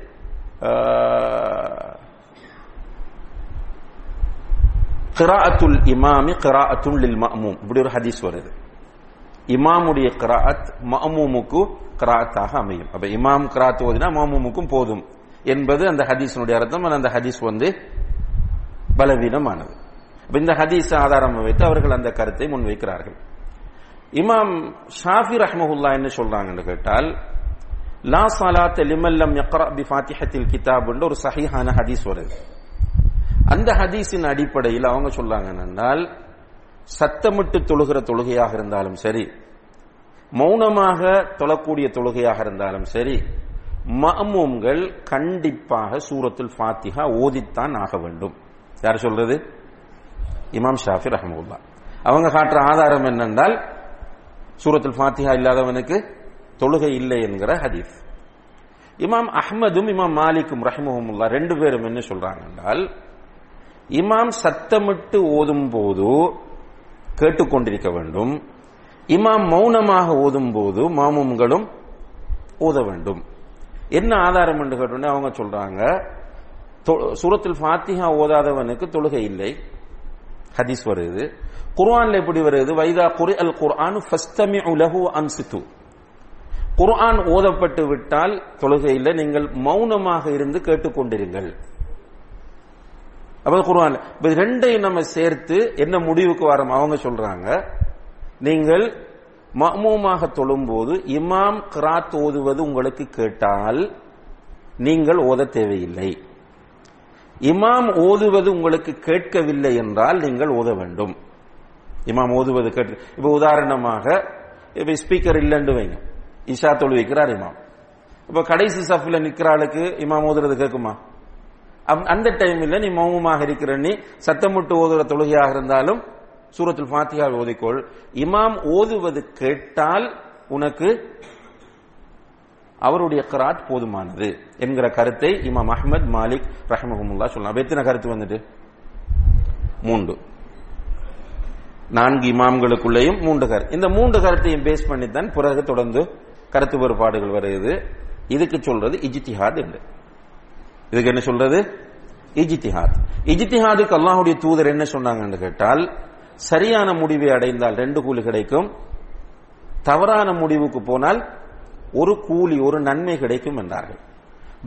மூன்று கருத்து உடையவர்களுக்கு நன்மை இருக்கா இல்லையா?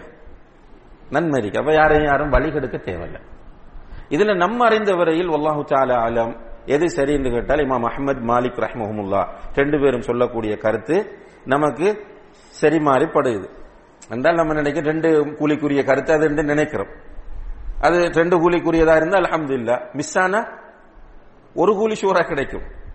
பாவம் கிடைக்காது இதுல. இதை நல்லா புரிஞ்சு கொள்ளுங்க இந்த பாயிண்ட் எனவே இமாம் சத்தமிட்டு ஓதும் போது மௌமும்கள் மௌனமாக கேட்டுக்கொண்டிருக்க வேண்டும். இமாம் மௌனமாக ஓதும் போது மௌமும்கள் ஓதிக்கொள்ள வேண்டும்.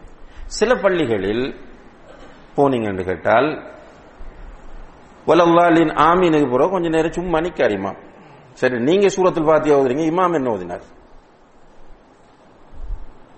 நல்ல டைம் விடுறாங்க. சில ஊர்களில் போய் பார்த்தால் வலத்தாலீன் ஆமீன் எல்லாரும் சொல்லுவோம். சொன்னதுக்கு பிறகு இமாம் சும்மா நிக்க கையை கட்டிக்க சில இடங்களில் ரெண்டு நிமிஷம் மூணு நிமிஷம். இப்படி நிக்கிற நிலையை பார்க்கிறோம். ரைட் இந்த டைம்ல நம்ம சூரத்தில் பாத்தியா ஓதிரிப்போம். அவர் என்ன ஓதிருப்பார்? தொழுகையில சும்மா நின்றா அவருடைய கான்சென்ட்ரேஷன் மாறுமா இல்லையா? இது ஒரு ப்ராப்ளம் ரெண்டாவது ரசூல் சல்லா அலிஸ்லம் என்ன செய்தார்கள்? என்று கேட்டால் ஹதீஸ்களை பார்க்கும்போது சூரத்துல் ஃபாத்திஹா ஓதி முடிந்ததும் ரசூல் சல்லா அலிஸ்லாம் அவர்கள் சக்கத்த ஹுனைஹத்தன் என்று வருகிறது. சக்கத்த ஹுனைஹத்தன் என்றால் கொஞ்சம் நாளிகை அந்த நம்ம சொல்லுவோம் ஒரு கொஞ்சம் ஒரு சின்ன ஒரு டைம் மௌனமாக இருந்தார்கள். என்று அந்த தொழுகையை பற்றி சொல்லக்கூடிய சஹாபாக்கள் சொல்லிட்டு என்ன சொல்றாங்க என்றால் அதில் ரொசல்லா அலிஸ்லாம் அவர்கள் பிஸ்மி சொல்லி இருப்பார்கள் அல்லது அடுத்தது என்ன ஓதுவது என்று யோசித்திருப்பார்கள். அந்த அளவுக்கு தான் டைம் விடுறது. இப்ப நம்ம பழகின காரணத்தால சில சகோதரர்கள் என்ன செய்வாங்கன்னா இப்ப சுண்ண அடிப்படையில் தொழக்கூடிய பள்ளிகளில் வந்தால் உதாரணமா ஐபிஎஸ்ல தொழுவிக்கிற இமாம் என்ன செய்வார் என்றால் சூரத்துல் ஃபாத்திஹா முடிய அவர் பிஸ்மி சொல்லிட்டு அடுத்த சூறாக்குள்ள போயிடுவார். இவர் தொழுதுட்டு வந்து யோசிப்பார் என்ன சொல்லுவாருண்டா? இந்த பள்ளியில கடும் வேகமா தொழுவிக்கிறாங்களே. சூரத்துல் ஃபாத்தியா ஓதுறதுக்கு டைம் தரலாண்டு. சூரத்துல் ஃபாத்தியா ஓதுவதற்கு டைம் கொடுப்பது என்பதற்கு ஹதீஸ்களில் எந்த ஆதாரங்களும் கிடையாது. நல்லா புரிஞ்சுக்கணும். மௌமூம்கள் சூரத்துல் ஃபாத்திஹா ஓதுவதற்காக இமாம் வல அந்த சூரத்துல் ஃபாத்திஹாக்கும் அடுத்த சூறாக்கும் இடையில் டைம் கொடுப்பது என்ற நிலையில் எந்த ஆதாரமும் கிடையாது. எனவே அப்படி ஒன்று இல்லை என்பதை புரிஞ்சு கொள்ளுங்க. சப்போஸ் நம்ம திணிக்கையில இமாம் எங்கன்னாலும் போவோம் பயணம். இமாம் இடைவெளி விட்டாருன்னு என்ன செய்யலாம் நம்ம? சூரத்துல் ஃபாத்தியாவை அந்த டைம்ல ஓதிக்கொள்ளலாம் சூரத்துல் ஃபாத்திஹாக்கு பிறகு மௌனமாக தொழக்கூடிய தொழுகைகளில் இமாமும் ஒரு சூறா ஓதுவார் நம்மளும் ஒரு சூறா ஓதுவோம். இப்ப நமக்கு வர பிரச்சனை என்னென்றால் சில இமாம்கள் அந்த ஃபிக்ஹு சலா தெரியும் நான் ஆரம்பத்தில் சொன்னனே ஃபிக்ஹு நான் இந்தியாவில் ஒரு பள்ளிக்கு போயிருந்தேன். குரான் சொன்ன அடிப்படையில் உள்ள பள்ளி தான் நான் அஹ், வல்லுஹா ஓதி பார்த்தேன். வல்லுஹா முடிஞ்ச எனக்கு திரும்ப நின்றுட்டுறார் நான் அலம் நஷ்ரஹ் ஓதினேன் திரும்ப. அலம் நஷ்ரஹ் ருக்கு போகல. பிறகு நான் இன்னும் ஒரு சின்ன சூறா உண்டு அதுக்கு உதவோட சின்ன சூறா உண்டு ஓதினேன். அதுவும் முடிஞ்சு கொஞ்ச நேரத்தை போறதான் ருக்குவுக்கு போனார். இப்ப நான் இதை ரெண்டு நாளாவது அனுப்பிச்சேன் உடனே அவர்கிட்ட போகல. ஒரு நாள் அவங்களோட பள்ளி நிர்வாகத்தோட பேசி கொண்டிருக்கும் போது அவங்களே சொன்னாங்க இவர் இப்படி தொழுகை போட்டு நிறுத்துறாரு எங்குள்ளது தெரியாது. அதுக்கப்புறம் நான் அவரை சந்திச்சு கேட்டேன். நீங்க என்ன ஓதுனீங்கன்னு? அவர் பெரிய ஒரு சூறாவை சொன்னார். நான் சொன்னேன் மௌமும்களில் இன்றைக்கு நிறைய பேருடைய நிலை என்ன? குல்லோல்லாவது குல்லோ ரப்பின்னாசில காலம் ஊட்டுறார்கள் சரிதானே கூடினா வல்ல சிறுமின்னாத்தைனாவும் படம் இருக்கும் இவங்களுக்கு போய் நீங்க அம்மையத்தை சாலு ஓதினா இவங்களோட நிலைமை நெத்தின தர மோதுற குல்வல்லாவாது அப்ப இமாமாக நிற்கிற உங்களுக்கு பின்னுக்குள்ள மக்களுடைய மனோநிலையும் அவர்களுடைய நிலையும் புரியக்கூடிய அறிவு உங்களிடம் இருக்க வேண்டும். அப்படின்னு அவருக்கு பக்குவமா விளங்கப்படுத்தினது புரோ மாஷா அல்லா அடுத்தண்டு அளவோட தொழுவிச்சார். இப்ப நான் சொல்ல வர விஷயம் என்னென்னால் இது இமாம்களுடைய பிரச்சனை. மௌமமாக நம்ம எப்படி மாட்டிக்கிட்டோம். நிறைய சகோதரிகள் இந்த பிரச்சனை ஃபித்னாக்களுக்குள்ள எல்லாம் போக விரும்புறல என்ன செய்வாங்கன்னா தக்பீரை கட்டிட்டு அவங்களுக்கு தெரிஞ்ச குழு ஓதி முடிய இவர் ஓதிட்டே நிற்பார் இப்ப நம்ம என்ன செய்யறோம்? நம்மளும் குல்லு அல்லாஹ் மட்டும்தான் பாடம் பண்ணா திரும்ப திரும்ப ஓத வேண்டியதான் வேற வழி இல்லை. சும்மா நிக்காதீங்க. சும்மா நின்றீங்கன்னு சொன்னால் உங்களுடைய கான்சென்ட்ரேஷன் அப்படியே டைவர்ட் ஆகி வேற பக்கம் ஷைத்தான் கொண்டு போயிடுவான். என்ன தொழுகைக்குண்டே அவன் ஒரு ஒரு ஆளை ஃபிக்ஸ் பண்ணி வச்சிருக்கான் இபிலிஸ். தொழுகையில டிஸ்டர்ப் பண்றதுக்குண்டே ஹின்சப் அவனோட பேர். அந்த ஷைத்தாண்ட பேர் வந்து ஹின்சப். ஹின்சப் என்கிற ஒரு ஷைத்தான் இதுக்குண்டு அப்பாயின் பண்ணப்பட்டிருக்கான். அவன் வந்து அப்படி இழுத்துட்டு போயிடுவான் கடைசியில் தொழுகையே வேஸ்ட் ஆயிரும். எனவே அப்படி ஒரு சந்தர்ப்ப சூழ்நிலை வந்தால் நீங்கள் உங்களுக்கு தெரிந்ததை குல்வல்லாவதோ அல்லது வேற ஒரு சூறாவோ தெரிந்ததை நீங்க திரும்ப திரும்ப ஓதெல்லாம் மௌனமாக நிற்க வேண்டிய அவசியம் இல்லை. இப்ப பிறகு நம்ம ருக்குவுக்கு போவோம். ருக்குவுக்கு போகும்போது அன்புள்ள சகோதரர்களே இமாம் அல்லாஹ் அக்பர் அல்லது தனியை தொழும்போது அல்லாஹ் அக்பர் ருக்கு போகணும். அல்லாஹ் அக்பர் போகும்போது தக்பீர் கட்டுறதுக்கு எப்படி கையை தூக்கணுமோ அதே நிலையில் தான் கையை தூக்கணும். ரைட் தூக்கிட்டு ருக்குவில் நம்ம போய் சில சகோதரர்கள் என்ன செய்வாங்கன்னா அவசரமா ஓட போறாக்கள் மாதிரி நிற்பாங்க ருக்குவில். அந்த முழங்கால இப்படி கை வச்சு முழங்காலுக்கே கொண்டு போக மாட்டாங்க. தொடக்கிட்ட கையை வச்சுட்டு இப்படி நிமிந்துக்கு நிற்பாங்க பிழை. நூறு வீதம் பிழது இன்னும் சில சகோதரிகள் இருக்கிறாங்க முழங்கால கீழே கொண்டு கையை வச்சிருவாங்க. வச்சுட்டு கீழே உழப்புறாக்கள் மாதிரி நிற்பாங்க இல்ல இது நம்ம பள்ளியில பாக்குற விஷயம் இதெல்லாம் நோமலா இது இது சில நேரம் இப்படி பார்த்துட்டு வரக்குள்ள கரைச்சலா இருக்கும் சில நேரம் பக்கத்தில் இப்படி வந்து கணாட்டுப்படுத்தும் போதுதான் ஆக டிஸ்டர்பா இருக்கும் நமக்கு. ரைட் இது தெரிஞ்சவங்களும் ஒரு பொடுபோக்காக அந்த பழகிருப்பாங்க. சில பழக்கங்களை மாத்த நினைக்கிறல்ல நினைச்சதான் மாத்தலாம். தெரியும் படிச்சிருப்பாங்க நான் மாத்திரல்ல அப்படியே செஞ்சுட்டு இருப்பாங்க இது ரெண்டும் போல. சுஜு ருக்குவில் இருக்கும்போது இந்த பொசிஷன்ல தான் இருக்கும். அதாவது இந்த பிடரி தலை முதுகு எல்லாம் ஒரே லெவலுக்கு இருக்கும். அதே டைம்ல கையை பாருங்க அவர் வச்சிருக்க முறையை. இந்த கை வந்து முழங்கையை முழங்காலை பிடித்துக் கொள்ள வேண்டும். அந்த டைம்ல விரல் விரிஞ்சிருக்கும். ரைட் நான் கடைசி அவங்களுக்கு ஒரு வீடியோ போட்டு காட்டுவேன் அதுல. அதுல பார்க்கலாம் இன்ஷா ரைட் அப்ப இந்த காயையும் கொண்டு இப்படி இதோட விழாவோட சேர்க்கப்படாத. கொஞ்சம் விரித்து வைத்துக் கொள்ள வேண்டும். ருக்குவில் என்ன ஓதுறது.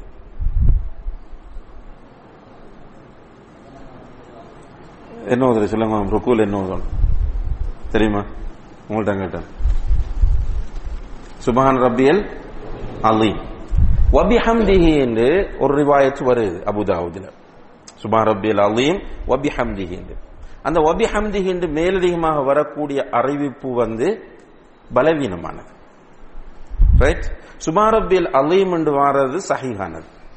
இப்ப தெரியாம ஒருவர் இந்த பலவீனம் என்ற செய்தி தெரியாம ஒருவர் சுமார் ரப்பியல் அலீம் வபிஹம்தி என்று சொன்னா அவருக்கு குற்றம் கிடைக்காது. என்ற ஹதீஸ்ல வாரத்தை தான் நான் செய்கிறேன் என்ற அந்த நிலையில் அல்லாவரை கபூல் செய்வான் இன்ஷா ஆனால் ஆனா தெரிஞ்சதுக்கு பிறகு அதை நம்ம நான் இவ்வளவு காலம் சுமார் ரப்பியல் அலீம் வபிஹம்தி என்று தான் செஞ்சுட்டு இருந்தேன். அப்படித்தான் செய்வேன் என்று சொல்லக்கூடாது. என்ன சகிகத்தான் எடுக்கணும் லைஃபை விட்டுரும். அந்த வகையில் சுபஹான ரப்பியல் அவீம் என்று மட்டும் வரக்கூடிய செய்திதான் சஹிஹானது. எத்தனை தடவை சொல்லணும்? குறைந்தது மூன்று தடவை. சரிதானே? ஒரு தடவை சொன்னாலும் தொழுகை செல்லுபடியாகும். நல்லா புரிஞ்சும். ஒரு தடவை சொன்னாலும் தொழுகை செல்லுபடியாகும். ஆனால் அந்த பூர்ணமான அமைப்பில் மூன்று தடவைகள் குறைந்தது சொல்ல வேண்டும். அதுக்கு மேல் எத்தனையும் சொல்லலாம். பொதுவாக எத்தனையும் என்பது ஒற்றைப்படை இருந்தால் நல்லம் என்று சொல்லுவாங்களோ மக்கள்? என்ற ரசோல்லா செல்லம் சொல்லாங்க அதில் ஒத்துப்படை வச்சுக்கொள்ள சொல்லி. அப்படி ஒத்தைப்படையாக இருந்தால் பிரச்சனை இல்லை. நமக்கு இதை எண்ணிக்கை இருக்க தேவையில்லை. ஏன் இதை நான் சொல்றேன் என்றால் நமக்கு வரக்கூடிய ஒரு சுச்சுவேஷன் இந்த கியாமுல்லை கியாமுல்லையில் போனால் நின்ற ருக்குன்னு வைப்பார் இமாம். அப்ப அந்த டைம்ல ஒன்னு ஊதுறன்ட்டு நிறைய பேர் தெரியா? சுமார் ரப்பியல் அலையும் சுமார் ரப்பியல் அலையும் சுமார் அலையும் சும்மா நின்றுவாங்க. கேட்கக்கும் கேட்கறதுக்கும் பக்கம். நான் சின்ன பருவத்தில் எனக்கு நடந்த ஒரு இது என்னென்றால் இந்த இமாம் மிம்பர்ல இருந்து முதல் ஹொத்பா முடிச்சுட்டு உட்காருவார். அதுக்குள்ள இடையில எல்லாரும் துவா கேட்பாங்க. அப்ப பிறகு அவர் எழும்புவார் துவா விடுவாங்க நான் இப்ப பக்கத்தில் இருந்த ஒரு ஆள்கிட்ட கேட்டு இந்த டைம்ல இருந்து ஓதுறேன் அவர் நம்ம சின்ன பிள்ளை ஒன்றும் தெரியாது. அவர்கிட்ட கேட்டு அவர் சொன்ன எனக்கும் தெரியாண்டார் ஆனா அவரும் ஓதினார் துவா. அவர் சிலது என்ன எல்லாரும் செய்யறாங்கன்னு விட்டு நம்மளும் சேர்ந்து செஞ்சுட்டு போறது. இப்ப ரு- இவர் நீண்ட நேரம் நிற்கிறார் என்ன ஓதுற ருக்குவில் இருக்கும்போது குரான் ஓத முடியாது. நினைப்பு வச்சுக்கோங்க. ருக்குவில் இருக்கும் போது ஓத கூடாது ஹராம். அப்ப நம்ம ருக்குவை நீட்டுறாருண்டோ அதுல இருந்து குல்வல்லா ஓது ஓத நினைச்சோம்டா சிக்கல்.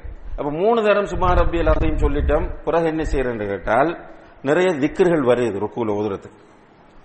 سبحانك اللهم ربنا وبحمدك اللهم اغفر لي سبوح قدوس رب الملائكة والروح سبحان ذي الجبروت والملكوت والكبرياء والعظمة اللهم لك ركعت وبك آمنت ولك أسلمت خشع لك سمي وبصري இப்படி நிறைய பேர் இது பாடம் உண்டு அது ஒதுக்கிறது அப்படி இல்லைன்றால் சுபா ரபியல் அலீம் சுபா ரபியல் அவர் நிலைக்கு வரும் வரைக்கும் சொல்லிட்டு நீங்க சுபா ரபியல் அலீம் என்பதை அவர் இமாம் நிலைக்கு வரும் வரைக்கும் சொல்லிட்டு இருக்கலாம் Right.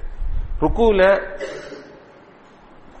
என்ன செய்யக்கூடாது என்ன குரான் ஓதக்கூடாது வேற என்ன செய்யக்கூடாது?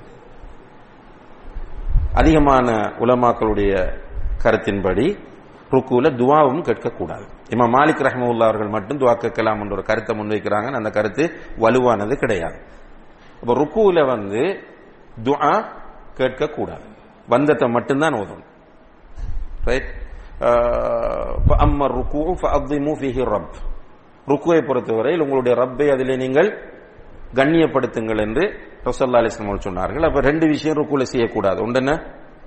குரான் ஓது ரெண்டாவது துவா இப்போ ருக்குவில் இருந்து நம்ம நிலைக்கு வருவோம். ருக்குவில் இருந்து நிலைக்கு வரும்போது நம்ம என்ன செய்யணும் என்றால் சமி அல்லாஹுலிமன் ஹமீதாண்டு இமாம் சொல்லுவார். ரைட் சமி ஹமிதாண்டு ஹமீதாண்டு இமாம் சொல்லுவார். நம்ம என்ன செய்யணும்? ஆ, இதுலயும் இமாம்கள் மத்தியில கருத்து வேறுபாடு இருக்கு. சில இமாம்கள் சொல்றாங்க மாமூம்களும் சமி ஹமீதா என்று சொல்லிட்டு ரப்பனா உலக்கல் ஹம்து என்று சொல்லணும் உண்டு. இதுல நம்ம தேடின வரைக்கும் உல்லாஹு அலம் சரியான கருத்து என்ன? மாமூம்கள் சமியல்லாலும் ஹமீதா சொல்ல தேவையில்லை. மாமும்கள் என்ன செய்யணும்?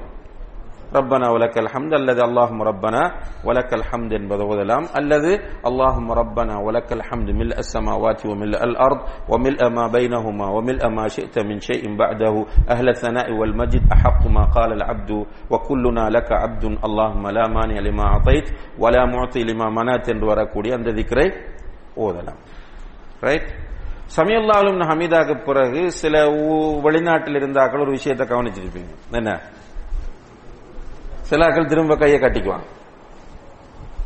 இது சரியான்னு கேட்டால் இது தொடர்பாக தெளிவான ஹதீஸ்கள் எதுவும் கிடையாது.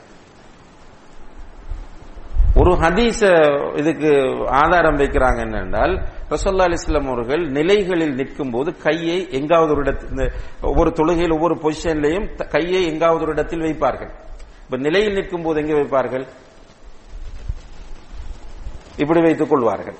ரைட் ருக்குவில் இருக்கும் போது முழங்காலில் வைத்துக் கொள்வார்கள். அத்தேகத்தில் இருக்கும் போது முழங்காலிலும் தொடையிலும் வைத்துக் கொள்வார்கள். அப்ப அந்த அடிப்படையில் சமியல்லாலும் அமீதாக்கு பிறகு கையை கட்டிக் கொள்ளணும் என்ற ஒரு கருத்து சில உலமாக்களால் முன்வைக்கப்படுது. ஈஜித்திஹாத்.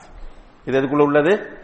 ஈஜித்திஹாத். அவருக்கு ஒரு கூலி கண்டிப்பாக கிடைக்கும். அதுல சரியான கருத்து என்னென்றால் கைய கீழே விடுவது. சமியல்லாஹுல் ஹமீதான கையை தூக்கிட்டு கைய கீழே விட்டுட்டு நிக்கிறது தான் சரியான முறையாகும். சில பிள்ளைகள் என்ன செய்யறாங்க இளைஞர்கள் அவங்களுக்கு இதுல விளக்கம் ஒன்றும் தெரியா. ஒரு பள்ளிக்கு போயிருப்பார் அங்க ஒரு ஆள் சமையல் மீதாபுர கையை கட்டினா இங்க வந்து கட்டுவார் ஒரு கலசி. ஊருக்கு வந்து இப்படி ஒன்று ரெண்டு பேர் அப்படி நம்ம கூப்பிட்டு எப்படி என்ன அடிப்படையில் கட்டுறீங்கன்னு கேட்டால் அதுக்கு விளக்கம் ஒன்றும் இல்லை. நான் பள்ளியில பார்த்தேன் அப்ப இவர் செய்யறது பப்ளிசிட்டிக்காக இது வந்து ரியா. இது முகஸ்துதி. இப்படியெல்லாம் செய்யக்கூடாது. நமக்கு அறிவு இருந்தால் நமக்கு தெளிவு இருந்தால் அதை பற்றி படித்திருக்கிறோம் நமக்கு சரியா படுகுது என்றால் நம்ம செய்யறது வேற விஷயம். நாம் பள்ளிக்குள்ள ஒரு ஆளை பார்த்தேன்னு போட்டு நம்மளும் வந்து இங்க கட்டி வித்தியாசப்படுத்தி காட்ட நினைப்பது என்பது பிழையானது. பொதுவாக சமி அல்லாஹுலிமன் ஹமீதாவுக்கு பிறகு கையை கீழே தொங்க விடுவதுதான் சரியான முறை. அதே போல நம்ம சுஜூது போக வேண்டும்.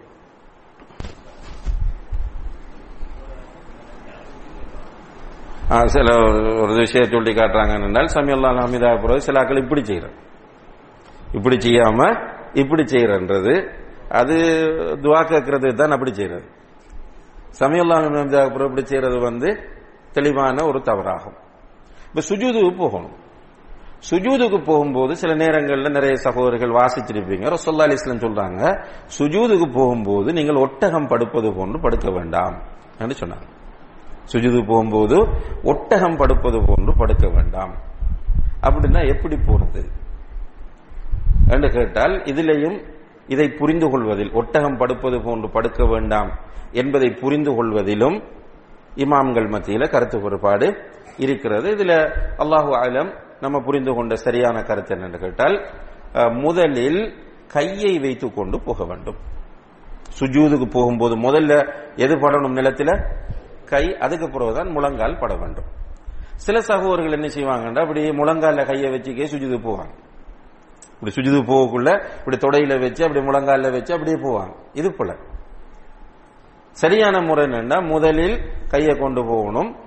கையை கொண்டு போய் கையைத்தான் முதல்ல வைக்கணும். அதுக்கு பிறகுதான் மற்ற உறுப்புகளை வைக்கணும். பொதுவாக நான் சொல்லி கொண்டு வர எல்லாத்திலையுமே முடியாமை என்பது விதிவிலக்கு. நல்லா புரிஞ்சுவிடும் முடியாமை என்பது விதிவிலக்கு. ஒரு ஆளுக்கு இயலாம போகும் உடம்பு பெருத்திருக்கும். அவரை போய் நீங்க கையை வைங்கன்னா கொண்டு விழுந்து கிடப்பார். ரைட் அவருக்கு எது முடியுமோ அதுதான் அவர் செய்யும். அல்லாஹ் குர்ஆன்ல சொல்ல வத்தகுல்லாஹ மஸ்ததாத்தும் உங்களுடைய சக்திக்குட்பட்டவரை அல்லாஹ்வை பயந்து கொள்ளுங்கள். லா யுகல்லிஃபுல்லாஹு நப்சன் இல்லா உசாஹா ஒரு ஆத்மாவை அதன் சக்திக்கு மீறி அல்லாஹ் கஷ்டப்படுத்த மாட்டான். இப்போ பொதுவாக முடியுமானவர்கள் சுஜூதுக்கு போகும்போது முதல் எதை வைக்க வேண்டும்?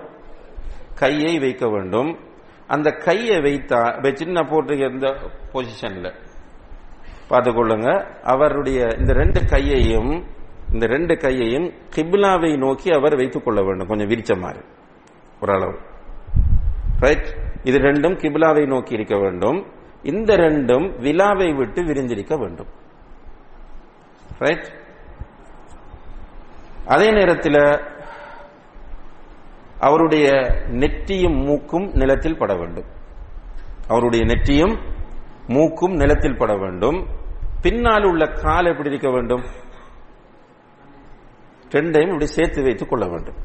பின்னுக்கு காலை வைக்கும் போது ரெண்டையும் ஒன்றோடு ஒன்று சேர்த்து வைத்துக் கொள்ள வேண்டும். காலையும் இப்படி நாட்டி வைத்துக் கொள்ள வேண்டும். சில சகோதரர்கள் காலைக்கு மேல இப்படி காலை போட்டு பின்னுக்கு இருப்பாங்க அது பிழையான முறை. ரெண்டு காலையும் இப்படி சேர்த்து இப்படி நாட்டி வச்சு கொண்டோம் என்றால் சரி அதே டைம்ல ரசல்லா அலிஸ்லாம் அவர்கள் வன்மையாக கண்டித்த ஒரு விஷயம் என்னென்றால் இந்த பகுதி நிக்க நல்லா புரிஞ்சு கொடுங்க சின்ன பிள்ளைகளுக்கு சொல்லிக் கொடுங்க. இந்த துண்டு நிலத்தில் படக்கூடாது. சுஜூதில் இருக்கும்போது இந்த துண்டு நிலத்தில் படக்கூடாது. இப்படி போய் படுக்கிறது. இதை ரசோல்லா அலிஸ்லம் கண்டிக்கும் போது எப்படி கண்டிக்கிறாங்கன்னா கடுமையான ஒரு வார்த்தையை பயன்படுத்தி நாய் படுக்கிற மாதிரி படுக்காதீங்க நாங்கள் அப்ப நம்ம பொதுவாகவே இந்த நாய் பந்து என்று சொல்றதே கொஞ்சம் ஹார்டா பாக்குறது நம்ம. ரசோல்லா அலிஸ்லம் சுஜூதுல போய் இந்த கையை கீழே போட்டுட்டு இருக்கிறவங்க நாய் படுக்கிற மாதிரின்னு சொன்னாங்க. அப்ப இது அதுல ஏதோ ஒரு ஹிக்மத் இருக்கும் எனவே இந்த விஷயத்துல கவனமா இருந்து கொள்ளுங்க அது ஹராம். சுஜூதில் இந்த பகுதியை நிலத்தில் போட்டுக்கொண்டு படுப்பது என்பது ஹராமாகும். அதை நம்ம தவிர்த்து கொள்ள வேண்டும். அதே போல சிலர் வந்து என்ன செய்யறா ரெண்டு கையையும் இப்படி கொடுகி வச்சு கொள்வாங்க தொடைகளுக்கும் விழாவுக்கும் மத்தியில. ரைட் அதுவும் போல. ஆனா அதுக்காக ஜமாத்தோடு தொழும்போது நான் இப்படித்தான் இருப்பேன் மத்தாக்களுக்கு குத்த வேணாம். சிலாக்கள் அப்படியும் இருக்கு அந்த அந்த ஃபிக்ஹ் இல்லாமல் அந்த நான் சொல்ற விஷயத்தை புரியாமல் இப்படிதான் ஹதீஸ்ல வருதுன்னு நேரத்தோட அவர் கொஞ்சம் முதல் பெய்த்துருவார் சுஜூதுக்கு. போனா அப்படி கை வச்சுக்குவார் மத்தால் வந்து தடமாற வேண்டும். அவர் கையில படுக்கணும். அல்லது கிழிஞ்சு நின்று சுஜூ செய்யணும். அப்ப அந்த இடத்திற்கு ஜமாத்தாக தொழும்போது அதுல பிளெக்சிபிளாக மத்தாளுக்கு இடம் கொடுக்கக்கூடிய மாதிரி நிற்க வேண்டும். சுஜூதுல என்ன ஓதுறது? சுபஹான ரப்பியல் அலா எத்தனை தடவை? மூன்று குறைந்தது. மூன்று குறைந்தது. இது அல்லாமல் இன்னும் நான் ஏற்கனவே சொன்ன மாதிரி நிறைய ஓதலாம். சுஜூதிலையும் குர்வான் ஓதுவது கூடாது. சுஜூதிலையும் குர்வான் ஓதுவது கூடாது. இப்ப உதாரணமாக ரப்பிர் ஹம்ஹுமா கமா ரப்பயானி சகீரா? குர்ஆன் வசனமா இல்லையா? குர்ஆன் வசனம் தானே? ரப்பிர் ஹம்ஹுமா கமா ரப்பயானி சகீரா? குர்ஆன் வசனம் ரப்பனா ஆத்தினா ஃபித் துன்யா ஹசனா வஃபில் ஆஹிரத்தி ஹசனதன் வக்கீனா அதாபன்னார். குர்ஆனா இல்லையா? இப்ப சுஜூதுல ஓதலாமா இல்லையா? குர்ஆனாக ஓதினால் கூடாது. பிரார்த்தனையாக கேட்டால் கூடும். நல்லா புரிஞ்சுக்கணும். ரெண்டும் நியத்தில் தான் வித்தியாசப்படும். நீங்க குர்ஆன் ஓதுற நினைப்பில் ரப்பனாத்தின வித்துன்யா ஹசனாண்டு சுஜூதில் ஓதினா கூடாது. பிரார்த்தனையாக நீங்கள் ஓதினால் அது உங்களுக்கு கூடும். இப்ப சுஜூதில் இருக்கும்போது ரசல்லா அலிஸ்லாம் அவர்கள் சொன்னார்கள் ஒரு அடியான் அல்லாஹுக்கு மிக நெருக்கமாக இருக்கிற இடம் சுஜூதாகும். அதிலே நிறைய துவாக்களுங்கள் ரசூல் அப்படி சொல்றாங்க. அதுல நிறைய துவா கேளுங்கள். அங்க கேட்கப்படுற துவா கபூல் செய்யப்படுவதற்கு ஏற்றுக்கொள்ளப்படுவதற்கு மிகவும் அருகதையானது. சுஜூதில் கேட்கிற துவா வேகமா கபூல் ஆகும் இப்போ வந்து அல்ஹம்துலில்லா நமக்கு அரபு தெரியும் பிரச்சனை இல்லை அரபுல கேட்டுட்டு போறோம். அல்லது சில துவாக்கள் பாடமா இருக்கு நமக்கு அரபுல. கேட்டுட்டு போறோம் அல்ஹம்துலில்லா. இப்ப நமக்கு அரபுல கேட்கவும் தெரியாது அரபுல துவா பாடவும் இல்லை. இப்ப சுஜூதுல தமிழ் மொழியில் அல்லது வேறொரு மொழியில் துவா கேட்கலாமா? என்று கேட்டால் இதிலேயும் உலமாக்கள் மத்தியில் கருத்து வேறுபாடு இருக்கிறது. சில உலமாக்கள் சொல்கிறார்கள் தொழுகையின் மொழி அரபாகும். தொழுகையின் மொழி அரபுதான். எனவே தொழுகையில கேட்கிற துவா வந்து அரபியில் மட்டும்தான் இருக்க வேண்டும் என்று சொல்கிறார்கள். இன்னும் சில உலமாக்கள் சொல்கிறார்கள் தொழுகையில் சுபஹான் ரப்பியல் அலா வ சுஜூதுல அரபியில ஓதிட்டால் அதுக்கு பிறகு துவா என்பது தொழுகையில் உள்ளதல்ல. துவா என்பது தொழுகையில் உள்ளதல்ல. சுபஹான் ரப்பியல் அலாவை தமிழில் ஓதினால் தொழுக பாத்திலாகும். சுபஹான ரப்பியல் அலா என்பதை மூன்று தடவை அவர் அரபியில் சொன்ன பிறகு தமிழில் துவா கேட்க விரும்பினால் துவா கேட்கலாம் என்கிற கருத்தை சில இமாம்கள் சில அறிஞர்கள் முன்வைக்கிறார் தமிழ் வேற மொழியில. Right? இதுல எது சரி என்று கேட்டால் நம்ம தேடிய வரையில் ஒல்லாஹு ஆலம் தமிழிலும் நம்ம துவா கேட்கலாம் என்பதுதான் சரியான. துவா கேட்கலாம் என்பதுதான் சரியானது. ஏனென்றால் துவாவை அதிகமாக கேளுங்கள் அங்கே கேட்கப்படுகிற துவா விரைவாக ஏற்றுக்கொள்ளப்படும் என்கிற இந்த சான்ஸ் எல்லா தொழுகையாளிகளுக்குமா அல்லது அரபு தெரிந்தவர்களுக்கு மட்டுமா? அரபு தெரிந்தவர்களுக்கு மட்டுமென்றால் பெரும்பாலான தொழுகையாளிகளுக்கு அந்த சான்ஸ் இல்லாமல் போய்விடும். எனவே தமிழில் ஒருவர் அது பரலோ சுண்ணத்தோ சிலர் நினைச்சுவாங்க சுண்ணத்தில் இருக்கலாம் பரல இருக்கப்படும். அதை எப்படி பிரிக்கிறது? சுண்ணத்து பரலன்னு பிரிக்கல அதுல. சுண்ணத்தில் கேட்கலாம் பரலையும் கேட்கலாம். எனவே ப- தொழுகையில் சுஜூதில் ஓத வேண்டிய திக்ரை அரபியில் ஓதிய பிறகு வேறு மொழியில் துவா கேட்க முடியுமா என்று கேட்டால் நம்முடைய அறிவு கட்டிய வரையில் வல்லாஹு ஆலம் கூடும். கூடும் என்பது கட்டாயம் என்பதல்ல.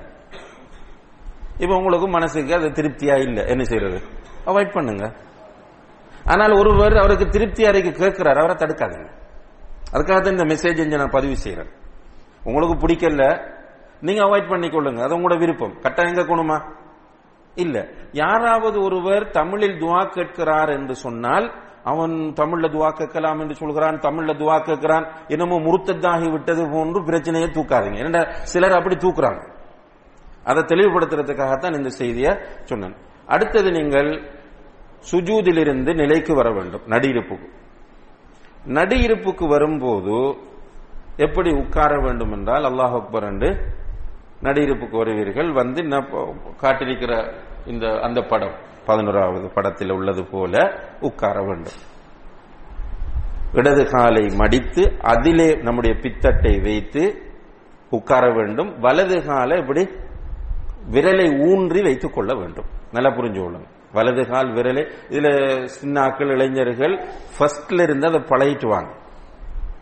நம்ம இப்படி நோமலா விடுறது வந்து பெருத்த உடனே வைக்கலாம் போகும் சிலருக்கு விரல் பிரச்சனை இருக்கும். அவங்க எல்லாம் விதி விலக்கு சிலருக்கு விரலை மடிச்சு வைக்கலாம் இருக்கும்.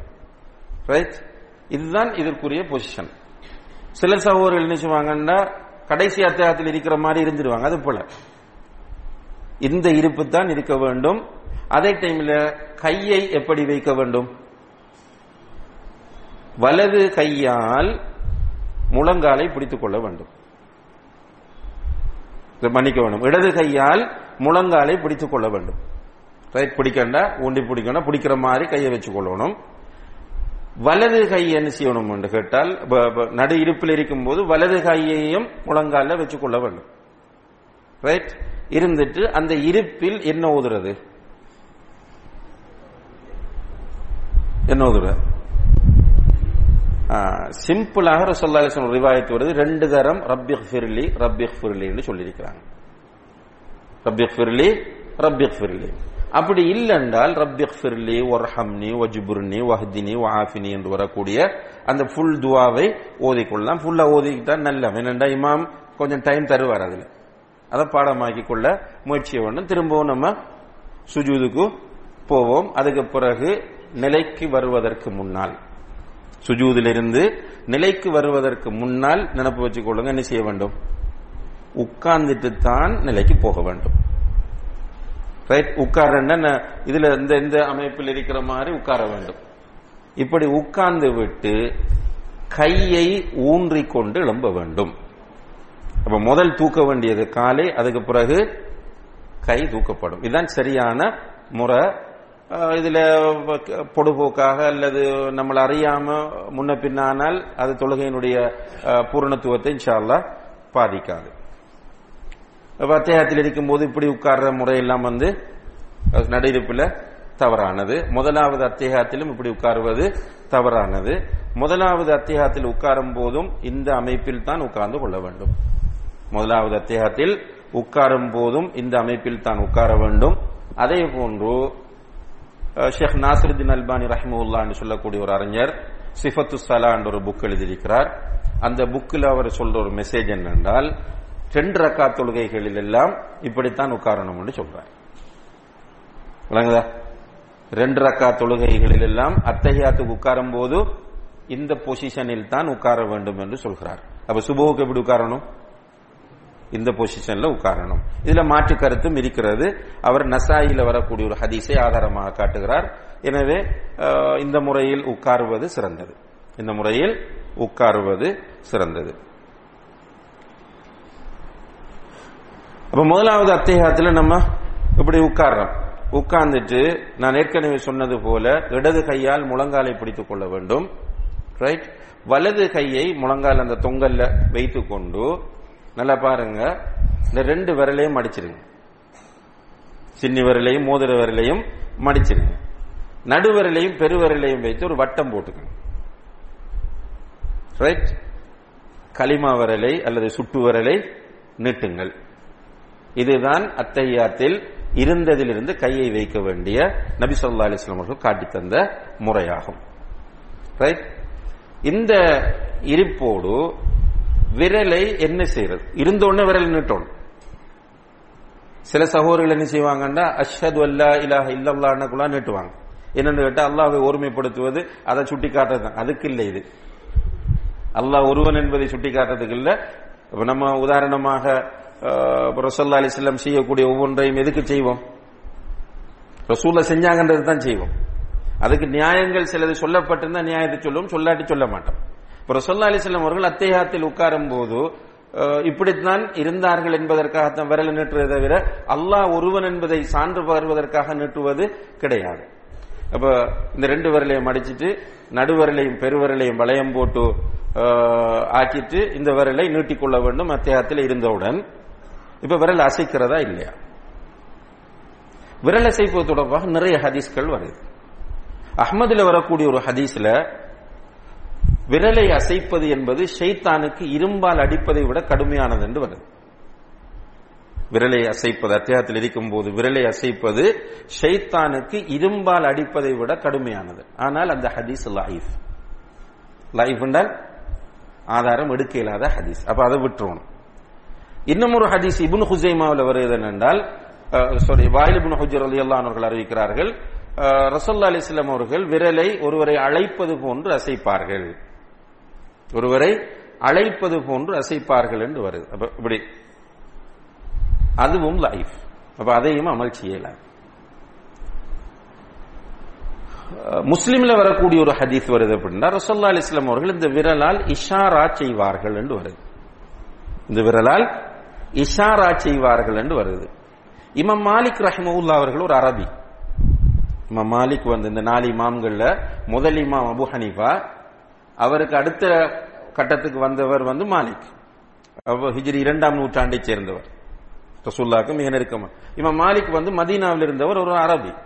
அவர் என்ன சொல்றார் என்றால் இஷாரா என்பது அசைப்பது என்று இஷாராவுக்கு விளக்கம் சொல்கிறார் இமாம் மாலிக். அப்ப அரபி மொழியில் இஷாரா செய்வது என்பதற்கு ரெண்டு கருத்து இருக்கிறது என்பது நம்ம புரியுது. ஒன்று சுட்டி காட்டுவது இஷாரா செய்தான் என்றால் சுட்டி காட்டுவது என்ற ஒரு அர்த்தம் இருக்கிறது. அசைப்பது என்கிற ஒரு அர்த்தமும் இருக்கிறது. இப்ப ரெண்டையும் புரிந்து கொள்வதற்கு வாய்ப்பு இருக்கா இல்லையா? வாய்ப்பு. ஒருவர் புரிந்து கொள்கிறார் அசைத்தல் என்று. அப்ப அவர் அசைக்கிறார் பிழையா? இல்ல. இன்னும் ஒருவர் புரிகிறார் சுட்டி காட்டுவது என்று அவர் நீட்டி வச்சுக்கிறார் சுட்டி காட்டுற மாதிரி. இவர் செய்யறது பிழையா? இல்ல. அப்ப ரெண்டும் ஓகே. இத எல்லாரும் சொல்லி கொடுத்துட்டாங்கன்னு ஒரு பிரச்சனையும் இல்லை. சிலர் என்ன சொல்றாங்கன்னா விரல் அசைத்தால் விரலை உடைக்கணும் அப்ப ஹதிசில வருகுதா இல்லையா ஏன் அசைக்கிறான் எதுக்கா? அப்ப இந்த அழகான இந்த அணுகுமுறையை மக்களுக்கு அவர்களும் போதித்தால் ஹதீஸ்களின் நிழலில் இமாம்கள் சொல்லக்கூடிய விளக்கத்தை வைத்து போதித்தால் விரல் அசைக்கிறவன் அசைப்பான் அசைக்காதவன் நீட்டி வைத்துக் கொள்வான். அதில் எந்த பிரச்சனையும் இல்லை என்பதை புரிந்து கொள்ள வேண்டும். இதுல முதலாவது அத்தஹியாத் முடிந்த பிறகு நம்ம நிலைக்கு வருவோம். நிலைக்கு வரும்போது கையை நிலத்தில் ஊண்டிக்கொண்டு நிலைக்கு வருவதுதான் சரியான முறை. கையை ஊண்டிட்டு வர்றது. வந்து கையை தூக்கித்தான் கட்டணும் மூணாவது ரக்காத்துக்கு தக்பீர் கட்டும் போது கையை தூக்கி கட்டுறது. அடுத்தது இரண்டாவது ரக்காத்துகளில் இந்த மூன்றாவது நான்காவது ரக்காத்துகளில் சூரத்துல் ஃபாத்திஹா மட்டும் ஓதிக்கொண்டால் போதுமானது. இன்னும் ஒரு சூரா ஓதினால் தப்பும் இல்லை. ஏன் அதை சொல்றேன்? சில நேரம் இமாம் நீட்டுவார். நீட்டும் போது நம்ம அலஹம்து ஓதி போட்டு சும்மா அவரை பத்தி யோசிக்கிறோம். இந்த என்ன? சும்மா நீட்டுறாரு என்ன ஓதுறாரு இவருக்கு தெரியாதாண்டு. நம்ம இன்னும் ஒரு சூறாவை நம்ம ஊதி கொண்டோம் என்றால் அந்த பிரச்சனைக்குள்ள நம்ம போக மாட்டோம். எனவே மூன்றாவது நான்காவது ரக்காத்துகளில்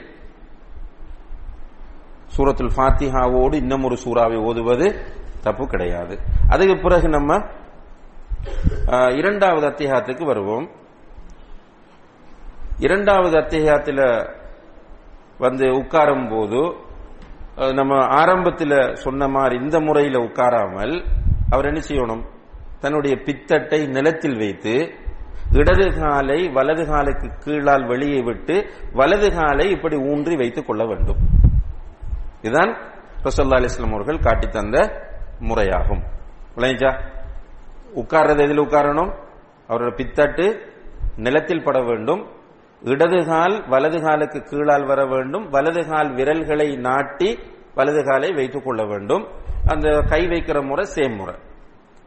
இடது காலால் இடது கையால இடது காலை பிடித்து முழங்காலை பிடித்துக் கொள்ள வேண்டும். வலது கைய இந்த ரெண்டையும் அடிச்சு வளையம் போட்டு நீட்டி உட்கார்ந்து கொள்ள அசைக்க விரும்புறவங்க அசைத்துக் கொள்ளலாம்.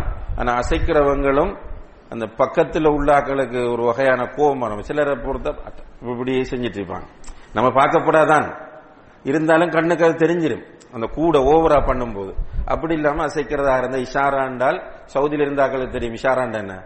டிரைவிங் செஞ்சாக்களுக்கு. சிக்னல் என்ன செய்யுது? சிக்னல் அப்படி பத்தி பத்தி போயிரு கிரீன் கொஞ்ச நேரம் இருக்கும் பிறகு அதுக்கு பிறகு எல்லோ வரும் அதுக்கு பிறகு ரெட் ஆகும். இதுதான் ஐஷாரா அப்ப மெதுவா அசையுங்க அசைக்கிறார்கள். கடுமையாக போட்டு அசைக்காமல். ரைட் இப்ப அத்தகையாத்த பூரணமாக ஓதிட்டு செலவாத்து சொல்லிட்டு அதுக்கு பிறகு சொல்லா அலிஸ்லாம் அவர்கள் கேட்ட துவாக்கள் வருது அத்தகையாத்தில். அதை ஓதுங்க.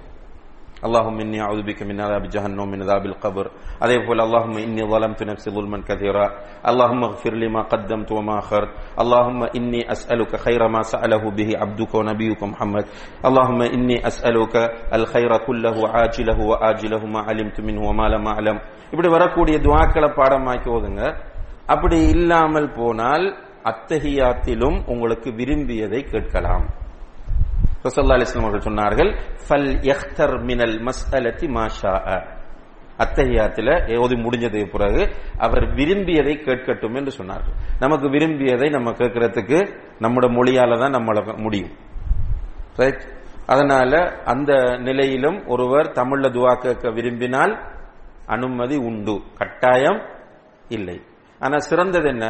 ரசூலுல்லா கேட்ட துவாக்களை பாடமாக்கி அதில் ஓதிக்கொள்வது சிறந்தது. ஒல்லாஹு தால அலம். அதுக்கப்புறம் சலாம் கொடுப்போம். சலாம் கொடுக்கும் போது நல்லா கன்னத்தை திருப்பி கொடுக்கணும். ரசோல்லா அலிஸ்லாம் அவர்கள் திருப்பும் போது பின்னால் இருந்த சஹாபாக்களுக்கு அவங்களுடைய கன்னம் தெரியும். அந்த அளவுக்கு திருப்பணும். இதுல மௌமுமாக இருக்கிறவர்கள் கண்டிப்பாக இமாம் ரெண்டு சலாமும் கொடுத்ததுக்கு பிறகுதான் சலாம் கொடுக்கணும். அஸ்லாம் அலைக்கும் வரமத்துல்லா என்று சொல்லக்குள்ள மௌமுங்கள்ல நிறைய பேருக்கு ரெண்டாவது முடிஞ்சிடும். டக் டக்குன்னு. அதில் சின்ன அதில் கவனமாக இருந்து கொள்ளணும். சின்ன பிள்ளைகள் போய் சலாம் கொடுத்துட்டு ஓடுறதுக்கு வெள்ளிக்கிழமை. இமாம் சலாம் கொடுக்கறதுக்கு முதல் பள்ளி கலைகிற சத்தம் கேட்கும் என்னென்ன சலாம் கொடுத்துட்டு ஓடுவாங்க. ரசோல்லா அலிஸ்லாம் அவர்கள் அதை வலியுறுத்தி இருக்கிறார்கள். எனவே இரண்டு சலாமும் கொடுக்கப்பட்ட பிறகுதான் மாமும் சலாம் கொடுக்க வேண்டும் என்பதை கவனத்தில் கொள்ளுங்கள். அடுத்ததாக அன்புள்ள சகோதரர்களே தொழுகையில் விடப்படக்கூடிய சில முக்கியமான தவறுகளை இந்த இடத்துல சுட்டிக்காட்டலாம் நினைக்கிறேன். அதுல முதல் விஷயம் நான் ஆரம்பத்தில் பேசிட்டேன். நேரத்தை விட்டு பிற்படுத்துதல். கலா தொழுகைன்னு ஒரு தொழுகை கிடையாது இஸ்லாத்தில். நல்லா புரிஞ்சுக்கணும். கலா தொழுகை என்று ஒரு தொழுகை இஸ்லாத்தில் கிடையாது. தொழுகை எப்போதுமே அதாதான் அப்படின்னு என்ன மீனிங் என்றால் அல்லாஹ் குரான்ல சொல்றான் இன்ன சலாத்த கானத் அலல் முஃமினீன கிதாபம் கூத்தா தொழுகை நிச்சயமாக மோமின்களுக்கு நேரம் குறிக்கப்பட்ட கடமையாகும். ரசோல்லா அலிஸ்லாம் அவர்கள் நமக்கு தொழுகையினுடைய ஆரம்ப நேரம் இறுதி நேரம் சிறந்த நேரம் என்று நேரத்தை நமக்கு பிரித்து காண்பிக்கிறார்கள். அந்த நேரத்திற்குள் தான் அந்த தொழுகை தொழப்பட வேண்டும். இப்ப சூரிய உதயம் உதாரணமாக ஆறு பதினஞ்சுக்கு என்றால் ஆறு இருபதுக்கு ஒரு தொழுகை கிடையாது. ஆறு இருபதுக்கு இருக்க தொழுகை என்னது? லுஹா தொழுகை தான் ஆறு இருபதுக்கு பிறகு தொழக்கூடிய தொழுகை லுஹா தொழுகை. ஆறு இருபதுக்கு பிறகு சுபகன்ற ஒரு தொழுகை இல்லை. ரைட் நிறைய பேர் வந்து இந்த விஷயத்துல கடும் கேர்லஸ் நல்ல தொழுகையாளிகள் மாஷா அல்லா நீயத்திரிக்கவங்களுக்கு லைஃப் முழுக்க நான் தொழணும் உண்டு. ஆனால் இப்ப குறிப்பா ஆபீஸுக்கு போறாக்கள் ஜப்புக்கு போறாக்கள் என்ன செய்வாங்க என்றால் அசர் தொழுகையோட தான் லோர தொழுவாங்க. அது ஜம்மா அது ஒரு விளக்கமே இல்லாத ஒரு தொழுகை. இன்னும் சில சகோதரர்கள் இருக்கிறாங்க பீச்சுக்கு போறாக்கள் பீச் பார்க் இப்படி கூட்டாளிமாரோட சுத்துறாக்கள் மகரிப் தொழுகையை கொண்டாந்து இஷாவுடைய நேரத்தில் தொழக்கூடியவர்கள் இருக்கிறாங்க. இது உண்மையிலேயே அன்புள்ள சௌர் நம்ம தொழுறோம் அலமதுல்லா தொழக்கூடிய நம்ம டைமுக்கு தொழுது பழக வேண்டும். டைமை விட்டு பிற்படுத்த முடியாது. பிற்படுத்துறதுக்கு ரெண்டே ரெண்டு நியாயம் இருக்கு. உண்டனது மறதி நம்ம ஒன்று தூக்கம். தூக்கம் நம்மட தூக்கம் இல்லை. சிலர் வந்து ஒரு மணி வரையும் ஃபேஸ்புக்கில் இருந்து போட்டு தூங்கி எழும்புற எத்தனை மணிக்கு? ஆறரைக்கு ஏழு மணிக்கு. என்னோட இடம் தூங்கி எழுந்தவுடன் தொலை சொல்லிக்காங்கிற சூழ்நிலை. இது இல்லை. ஒருவர் வளமையாக ஃபஜ்ருக்கு டைமுக்கு தொழக்கூடியவர் ஒரு பயணம் டயர்டால தூங்கிட்டார். அவர் எழும்புறார். எழும்பி பார்க்கிறார் எட்டு மணி. அவர் டென்ஷன் ஆக வந்ததில்லை பயப்பட வந்ததில்லை கவலைப்பட வந்ததில்லை டக்குனா போய் ஒளி செஞ்சுட்டு வந்து தொழுதால் அந்த தொழுகை கலாவா? இல்ல அதா. சுபக டைமுக்கு தான் தொழுதிருக்கார் இன்னும் ஒரு சகோதரர் மறக்கிறார். எப்படி மறக்கிறார் என்றால் இவர் பயணம் வாரார். பயணம் வரும்போது பயணம் போய் ஊருக்கு வந்து கொண்டிருக்கார் உதாரணமா. வார வழியில மகரிபுக்கு பாங்க சொல்லுது. இவர் நினைக்கிறார் இஷாவோட சேர்த்து ஜம்மு தஹீராக தொழுவோம் பிற்படுத்தி. அப்படியே வந்து வந்து வந்து அவர் இடையில ஒரு ஆக்சிடென்ட பார்க்காரு. அப்படி இப்படின்னு அவர் ஒரு அப்படியே மறந்துட்டார் மறக்கடிக்கப்பட்டுட்டார். வீட்டை வந்து சாப்பிட்டுட்டோ அல்லது வந்து சேர்றாரு இரவு பன்னெண்டு மணி தூங்கிட்டார். தூங்கிட்டு சுபோவுக்கு எழும்பும் போதுதான் ஞாபகம் வருது ஓஹோ நம்ம மகரிபு மிஷாவும் தொழலாண்டு இப்ப அவர் என்ன செய்யணும் உடனே? மகரிபு மிஷாவையும் தொழுது கொள்ள வேண்டியது. ஊருக்கு வந்துட்டார் என்பதால மூன்றும் நாலும் தொழுதுட்டு அதுக்கு பிறகு சுபோக தொழுதா சரி. ரைட் இவருக்கு இப்போ இது கலாவா? இந்த டைம்ல அவர் மௌத்தாக இருந்த குற்றம் பிடிப்பானா? இல்ல. இந்த ரெண்டு சந்தர்ப்பங்கள் மட்டும்தான் தொழுகையை உரிய நேரத்தை விட்டு பிற்படுத்துவதற்கு இஸ்லாம் அனுமதித்தது. இதை நீங்க சிம்பிளா புரிந்து கொள்வதற்கு யுத்தம் நடந்து கொண்டிருக்கிறது. யுத்தம் நடந்து கொண்டிருக்கிறது நம்ம என்ன ஃபீல் பண்ணுவோம்? யுத்தம் முடிஞ்சோன்னே தொழுவோம் அல்லது புறவு தொழுவோம். நல்லா என்ன குருவான்ல சொல்றாரு என்றால் யுத்தம் நடந்து கொண்டிருக்கும் போது நீங்க ரெண்டு சஃப்ல நில்லுங்க முதல் ரெண்டு ரக்காத் இமாம் நாலு ரக்காத் தொழுவிக்கட்டும் இமாமா நிக்கிறவர் நாலு ரக்கா தொழுவிக்கட்டும் பின்னால நிக்கிற முதல் வரிசையில் உள்ளாக்கள் ரெண்டு ரக்காத் தொழுதுட்டு சலாம் கொடுக்கட்டும். பின்னால நிக்கிறாக்கள் வந்து அது வரையும் எல்லாரையும் பாதுகாத்து நிக்கட்டும் பிறகு இவங்க முன் வரிசையில் உள்ளவங்க சலாம் கொடுத்ததுக்கு பிறகு பின்னால் உள்ளவங்க ரெண்டு ரக்காத்தை தொழுங்க இவங்க அவங்கள பாதுகாக்கட்டும். அப்ப அந்த டைம்லேயே தொழுகையை பிற்படுத்த முடியாது என்றால் வேறொரு சந்தர்ப்பமும் தொழுகையை பிற்படுத்துவதற்கு நமக்கு அனுமதிக்கப்படவில்லை என்பதை நம்ம புரிந்து கொள்ள வேண்டும். இதிலே அன்புள்ள சகோதரிகளை பயணத்தில் இருக்கும்போது நாம் தொழுகையை ஜம்மு செய்வதற்கு இஸ்லாம் அனுமதி தந்திருக்கிறது. சலுகை நமக்கு கிடைத்த. நல்ல அந்த சலுகையை பயன்படுத்த வேண்டும். ரசல்லா அலிஸ்லாம் அவர்கள் சொன்னார்கள் இப்படி செய்யறது வந்து அல்லாஹ் தந்த சலுகை. சலுகையை பயன்படுத்துவதை அல்லாஹ் எப்படி விரும்புகிறான் என்றால் பாவங்கள் செய்வதை நீங்கள் விடுவதை அல்லாஹ் எப்படி விரும்புகிறானோ பாவம் செய்யறதை விடுவதை அல்லாஹ் எப்படி விரும்புகிறானோ அதுபோல சலுகைகளை பயன்படுத்துவதை அல்லாஹ் விரும்புகிறான் என்று சொல்லா அவர்கள் சொன்னார்கள். எனவே நம்ம இந்த சலுகையை பயன்படுத்த பயணத்தில் இருக்கிறோம் ஊரை விட்டு வெளியே போயிட்டோம். இப்ப பிரயாணத்தில் ஒன்றவே இருக்கும் போது மகரிபையும் இஷாவையும் சேர்த்து தொழுறது ஒன்று மகரிபுடைய டைமுக்கு இஷாவை முற்படுத்தி தொழலாம் அல்லது இஷாவுடைய நேரத்துக்கு மகரிபை பிற்படுத்தி தொழலாம் அதே போல லுஹரையும் அசரையும். லுஹருடைய நேரத்துக்கு இப்ப நம்ம ஊர்ல இருந்து கிளம்புறோம் ஒரு பன்னெண்டு மணியை போல அல்லது கா- ஒரு பத்து மணியை போல கிளம்புறோம். போகக்குள்ள நமக்கு ஒரு- போய் சேரும் லுஹர் டைம் நம்ம என்ன செய்யறோம்னா அங்க லுஹரையும் அசரையும் சேர்த்து தொழுறது. சேர்த்து தொழும் போது பயணத்தில் சுருக்கி தொழுவதும் சுண்ணத்து பயணத்துல சுருக்கி தொழுவதும் சுண்ணத் நாலு ரக்காத்துக்களை ரெண்டாக்கி கொள்வது. ஆயிஷா அலி எல்லாம் சொல்றாங்க பயணத்துல சுருக்கி தொழுவது வாஜிப்ன்றாங்க. அது ஆயிஷனாயுடைய இஜித்திஹாத் இரண்டு ஏனென்று அவங்க சொல்ற காரணம் என்னென்றால் தொழுகை கடமையாக்கப்படும் போது இரண்டு இரண்டு ரக்காத்தா தான் ஃபர்ஸ்டுக்கு கடமையாக்கப்பட்டது. அந்த தொழுகை பிரயாணத்தில் ரெண்டாகவே இருந்தது. ஊருக்கு வந்த பிறகு நான்காக அதிகரிக்கப்பட்டது. அப்ப பிரயாணத்தில் எத்தனை தொழுகை எத்தனை ரக்காத் கடமை? ரெண்டுன்றது ஐஷா அவர்களுடைய நிலைப்பாடு. இருந்தாலும் சலுகையை பயன்படுத்துவது என்ற அடிப்படையில் சுருக்கிக் கொள்வது மிகவும் சிறந்தது. அப்ப லுஹர ரெண்டா சொல்றது அசர ரெண்டா சொல்றது இஷாவை ரெண்டா சொல்றது மகரிப சுருக்க முடியாது. அப்ப சுருக்கி தொழும் இந்த சுருக்கி சேர்த்து தொழும் போது எப்படி தொழும்னா முதல்ல நீங்கள் எந்த உதாரணமாக நீங்க போய் சேர்றீங்க உங்களோட டெஸ்டினேஷன் குருநாகலுக்கு போறீங்க உதாரணமா. குருநாகலுக்கு போய் சேரும் போது இரவு பதினோரு மணி ஆயிடுச்சு.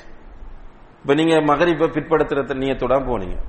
அப்ப அங்க போய் தொலை போறீங்க. முதல்ல என்ன தொழுக தொழுவீங்க? முதல் மகரிபை தொழ வேண்டும். ஓடருக்கு தான் போகும் எப்போ அஞ்சு வக்து விடுபட்டாலும் ஓடருக்கு தான் போகணும் ரைட் ஃபர்ஸ்ட்டுக்கு மகரிப் அதுக்கு பிறகுதான் ஈஷா மகரிப் தொழுறதுக்கு முன்னால் இக்காம சொல்ல சொல்லிக் கொள்ள வேண்டியது. பிறகு மகரிப் தொழுது முடிஞ்சோடனே திரும்ப இக்காமத்தை சொல்லி இஷாவை தொழுது கொள்ள வேண்டியது. எனவே அன்புள்ள சகோதரர்களே தொழுகையை தெரிந்து கொள்ள வேண்டும் என்ற இவ்வளவு பெரிய ஒரு ஆர்வத்தோடு வந்திருக்கக்கூடிய நீங்கள் நாம் இன்ஷா அல்லா தொழுகையை உரிய நேரத்தில் தொலை நியத்து வைத்துக் கொள்ள வேண்டும். அல்லா அதற்கு தௌஃபீக் செய்ய வேண்டும். அடுத்ததாக சஃப்ல நிற்கிறது. ரசல்லா அலிஸ்லாம் அவர்கள் சஃப்ல நிற்கிறத பொறுத்தவரையில கடுமையாக வலியுறுத்தி இருக்கிறாங்க சஃப நீட்டா வச்சுக்கோ சொல்லி. அவங்க போய் நின்று உடனே அல்லாஹ் அக்பர்னு கட்ட மாட்டாங்க. இப்ப சில இமாம்களை பார்க்கிறோம் திரும்பியே பார்க்க மாட்டாங்க. மாமும்களை திரும்பியே பார்க்க மாட்டாங்க. போய் என்ன செய்வாங்கன்னா அல்லாஹ் அக்பர். சில நேரம் மைக்கில வந்து ஆஹ், சவு சுஃபக்கும் ரஹமக்குமுல்லா ரெண்டு மைக்கில் சொல்லி போட்டு தக்பீரா காட்டிடுவார் ரசோல்லா அலிஸ்ல என்ன செய்வாங்க என்றால் போய் நின்று அப்படி ஃபுல்லா சஃப பார்ப்பாங்க. பார்த்து சஃப்ல இடைவெளி நின்றால் இடைவெளியை நிரப்புங்கன்னு சொல்லுவாங்க. சஃபை பூர்ணப்படுத்துங்கள்னு சொல்லுவாங்க. உமரலி இல்லாதவங்க சஃபுக்குள்ள நடப்பாங்க. நடந்து சஃப் ஒழுங்குபடுத்த ஏன்னா சஃபில் நேராக நெருக்கமாக இருப்பது என்பது தொழுகையின் பூரணத்துவம் அதில் தங்கி இருக்கிறது இன்றைக்கு சில பள்ளிகளுக்கு போனால் மிக வேதனையா இருக்கும். ஒவ்வொரு தொழுகையாளிக்கும் இடையில ஒரு அடி ரெண்டு அடி இடைவெளியும் இருக்கு. சிலாக்கள் அவங்களோட பகைமையை அவட போய் காற்றாக்களும் இருக்கு. கொஞ்சம் பேர் பிந்துறாங்க பள்ளிக்குள்ள பாக்குறோம் என்ன பிந்துறாங்கன்னு பார்த்தா இவர் போய் நிக்க வேண்டிய இடத்துல நிக்கிற ஆள் வந்து இவருக்கு பிடிப்பில்லை. அப்ப என்ன தொழுகை இது? இப்படி மனோநிலையை வச்சு தொழுது என்ன ஃபாயிதா. நான் நிறைய ரியலா நான் நிறைய பார்த்திருக்கிறேன். அப்படி நிக்கிறார். என்னன்னு கேட்டால் அவடத்துல நிக்கிற வரைக்கும் இவருக்கும் ஒத்து வராது. பக்கத்தில் போய் நிக்க விருப்பம் இல்லை. ரசல்லா அலிஸ்லாம் அவர்கள் சொல்லுகிறார்கள் சஃபில் நிற்கும் போது நீங்கள் சஃபில் இடைவெளி விடாதீர்கள். சஃப்புகளை நெருக்கமாக வைத்துக் கொள்ளுங்கள். நீங்கள் இடைவெளி விட்டால் உங்களுடைய உள்ளங்களுக்கு இடையில் இடைவெளி ஏற்படும். அப்ப தொழுகையை ஜமாத்தாக வலியுறுத்தினதுக்குன்னா ஒற்றுமைக்காக. இந்த ஜமாத்துக்கு வந்தே ஒற்றுமில்லாம போறேன்னு சொன்னால் இந்த நிலைகளை அல்லாதான் நமக்கு சீராக்க வேண்டும். இப்படி நிலைகள் இருந்து நம்மை பாதுகாக்க வேண்டும். கால்களோடு கால்களை சேர்த்து வைத்துக் கொள்ள வேண்டும். அதே போல இப்ப சஃபுகளில் குதிகால்களை வைத்து சஃபுகளை அஹ், கொள்வது என்பது ஆரம்ப காலத்திலிருந்து வரக்கூடிய நடைமுறை என்பதை நம்ம அது தொடர்பான ஆய்வுகளை படிக்கிற போது புரிந்து கொள்ள முடிகிறது. அடுத்தது என்னென்று கேட்டால் சில சகோதரர்கள் ஓடுறது. இப்ப உதாரணமாக இவருக்கு தெரியும் வல்லுகா. அம்மா பினியமதி என்று அவர் ஓதும் போது இவர் வெளியே வருவார் அப்பான். கொஞ்சம் பெரிய பள்ளினால் அப்பா நுழைஞ்சிருப்பார் உடனே அந்த ரக்காத்தை அடைஞ்சு கொள்வதற்காக அப்படி ஓடி ஓடி வருவார். இது கூடாது. ரசல்லா அலிஸ்லாம் தடுத்தார்கள். இப்படி நீங்கள் ஓடி போகாதீர்கள் அமைதியாக போங்கள் என்று ரசல்லா அலிஸ்லாம் அவர்கள் சொன்னார்கள். ஒரு சஹாபி இப்படி ஓடி வந்தார் கிடைக்கல. வந்தவர் இடையில தக்பீர் கட்டிட்டார். அவர் ஆசை என்னென்றால் ஜமாத் அடையணும். இடையில கட்டினோடனே ரொசல்லா அலிஸ்லாம் அவர்களுக்கு அல்லாஹ் கொடுத்த ஒரு பெரிய கிஃப்ட் என்ன? பின்னுக்கும் பார்ப்பாங்க. முன்னால பாக்குற மாதிரி பின்னாலையும் பார்ப்பாங்க. அப்ப ரசல்லா அலி தொழுது முடிஞ்சதுக்கு பிறகு அவரை கூப்பிட்டு சொன்னாங்க என்ன இப்படி செஞ்சாங்க? நான் இப்படி சஃப்ல இந்த ஜமாத்தை அடைவதற்காக ஓடி வந்தேன். ரசல்லா ஜாதகல்லாஹு ஹிர்சன். அல்லாஹ் உனக்கு ஆர்வத்தை அதிகப்படுத்துவானாக. வலா தாவுத் இதை திரும்ப செய்யாதன்னாங்க. எனவே அப்படி ஓடுவது என்பது தவிர்க்கப்பட வேண்டிய அளவுக்கு உள்ள ஒரு தவறு என்பதை புரிந்து கொள்ளுங்கள். அடுத்த விஷயம் முக்கியமானது மிக முக்கியமானது இப்ப ரெண்டு பேர் வந்து ஜமாத்து வைக்க போறோம். ரெண்டு பேர் வந்து ஜமாத்து வைக்க விரும்பினால் நம்ம செய்கிற ஒரு மிஸ்டேக் என்னென்றால் இமாம கொஞ்சம் முன்னு கூட்டுட்டு மாமும் கொஞ்சம் பின்னுக்கு நிற்பார். இது மிஸ்டேக் சுண்ணாவுக்கு மாற்றம். நிறைய நம்ம அப்படிதான் பழகிட்டோம். ரசல்லா அலிஸ்லாம் அவர்கள் ஒரு நாள் வீட்டில் தொழுதுட்டு இருக்காங்க இபின் அப்பாஸ்ல எல்லாம் சொல்றாங்க. மைமுனார் அலி எல்லாம் அவங்களுடைய வீட்டில் தொழுதுட்டு இருக்கிறாங்க தொழுதுட்டு இருக்கும் போது இபின் அப்பாஸ்ல எல்லாம் போய் எங்கால போய் நின்றாங்கன்னா இமாமுடைய வலது பக்கத்தில் போய் நின்றுட்டாங்க இடது பக்கத்தில். அப்ப ரசல்லா அலிஸ்லாம் அவர்கள் என்ன செஞ்சாங்கன்னா அவரை பிடிச்ச அப்படியே எடுத்து தன்னுடைய வலது பக்கத்துக்கு ஆக்கி தனக்கு நேராக நிறுத்தினார்கள். முன்னுக்கு பின்னுக்கு ஆக்கல. அப்ப ரெண்டு பேர் நிற்கும் போது ஈக்குவலாகத்தான் ரெண்டு பேரும் நிற்கும் மௌமும் வந்து இமாமுடைய வலது பக்கத்தில் நிற்பார்.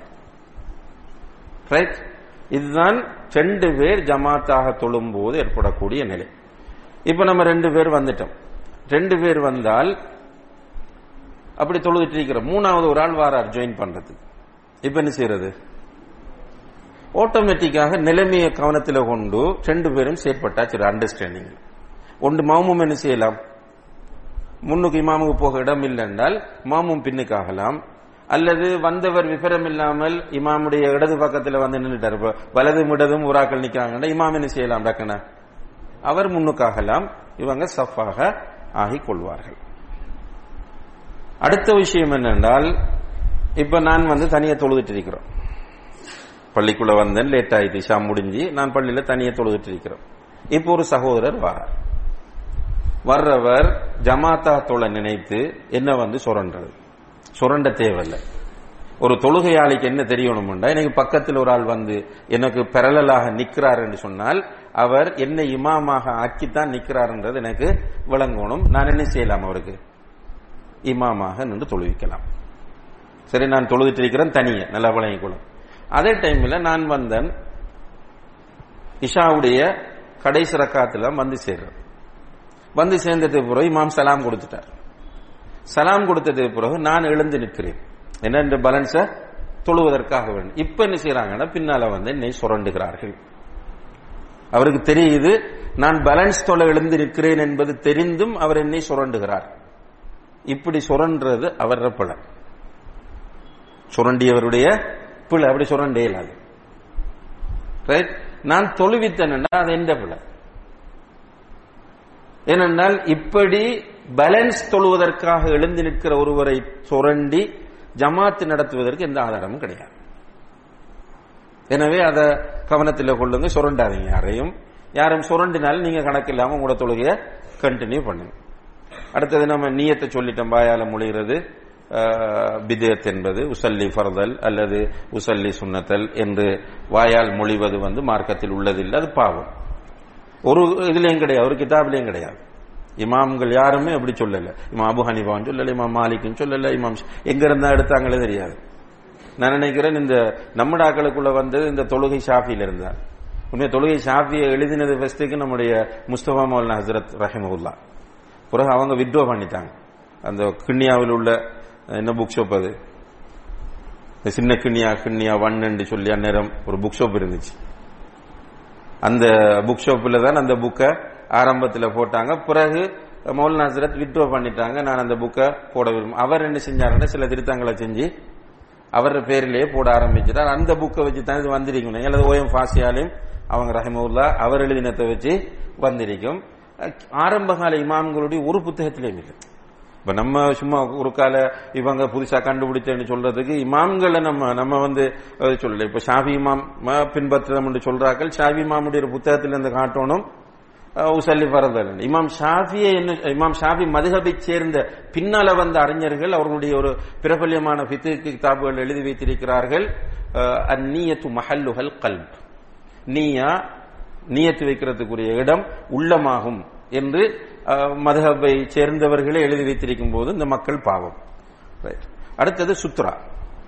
சுத்ராண்டா தெரிஞ்சவங்க கை தூங்குவாங்க. சுத்ராண்டா என்னண்டு? சும்மா ஒரு தகவலுக்காக நான் கேட்க விரும்புறேன்.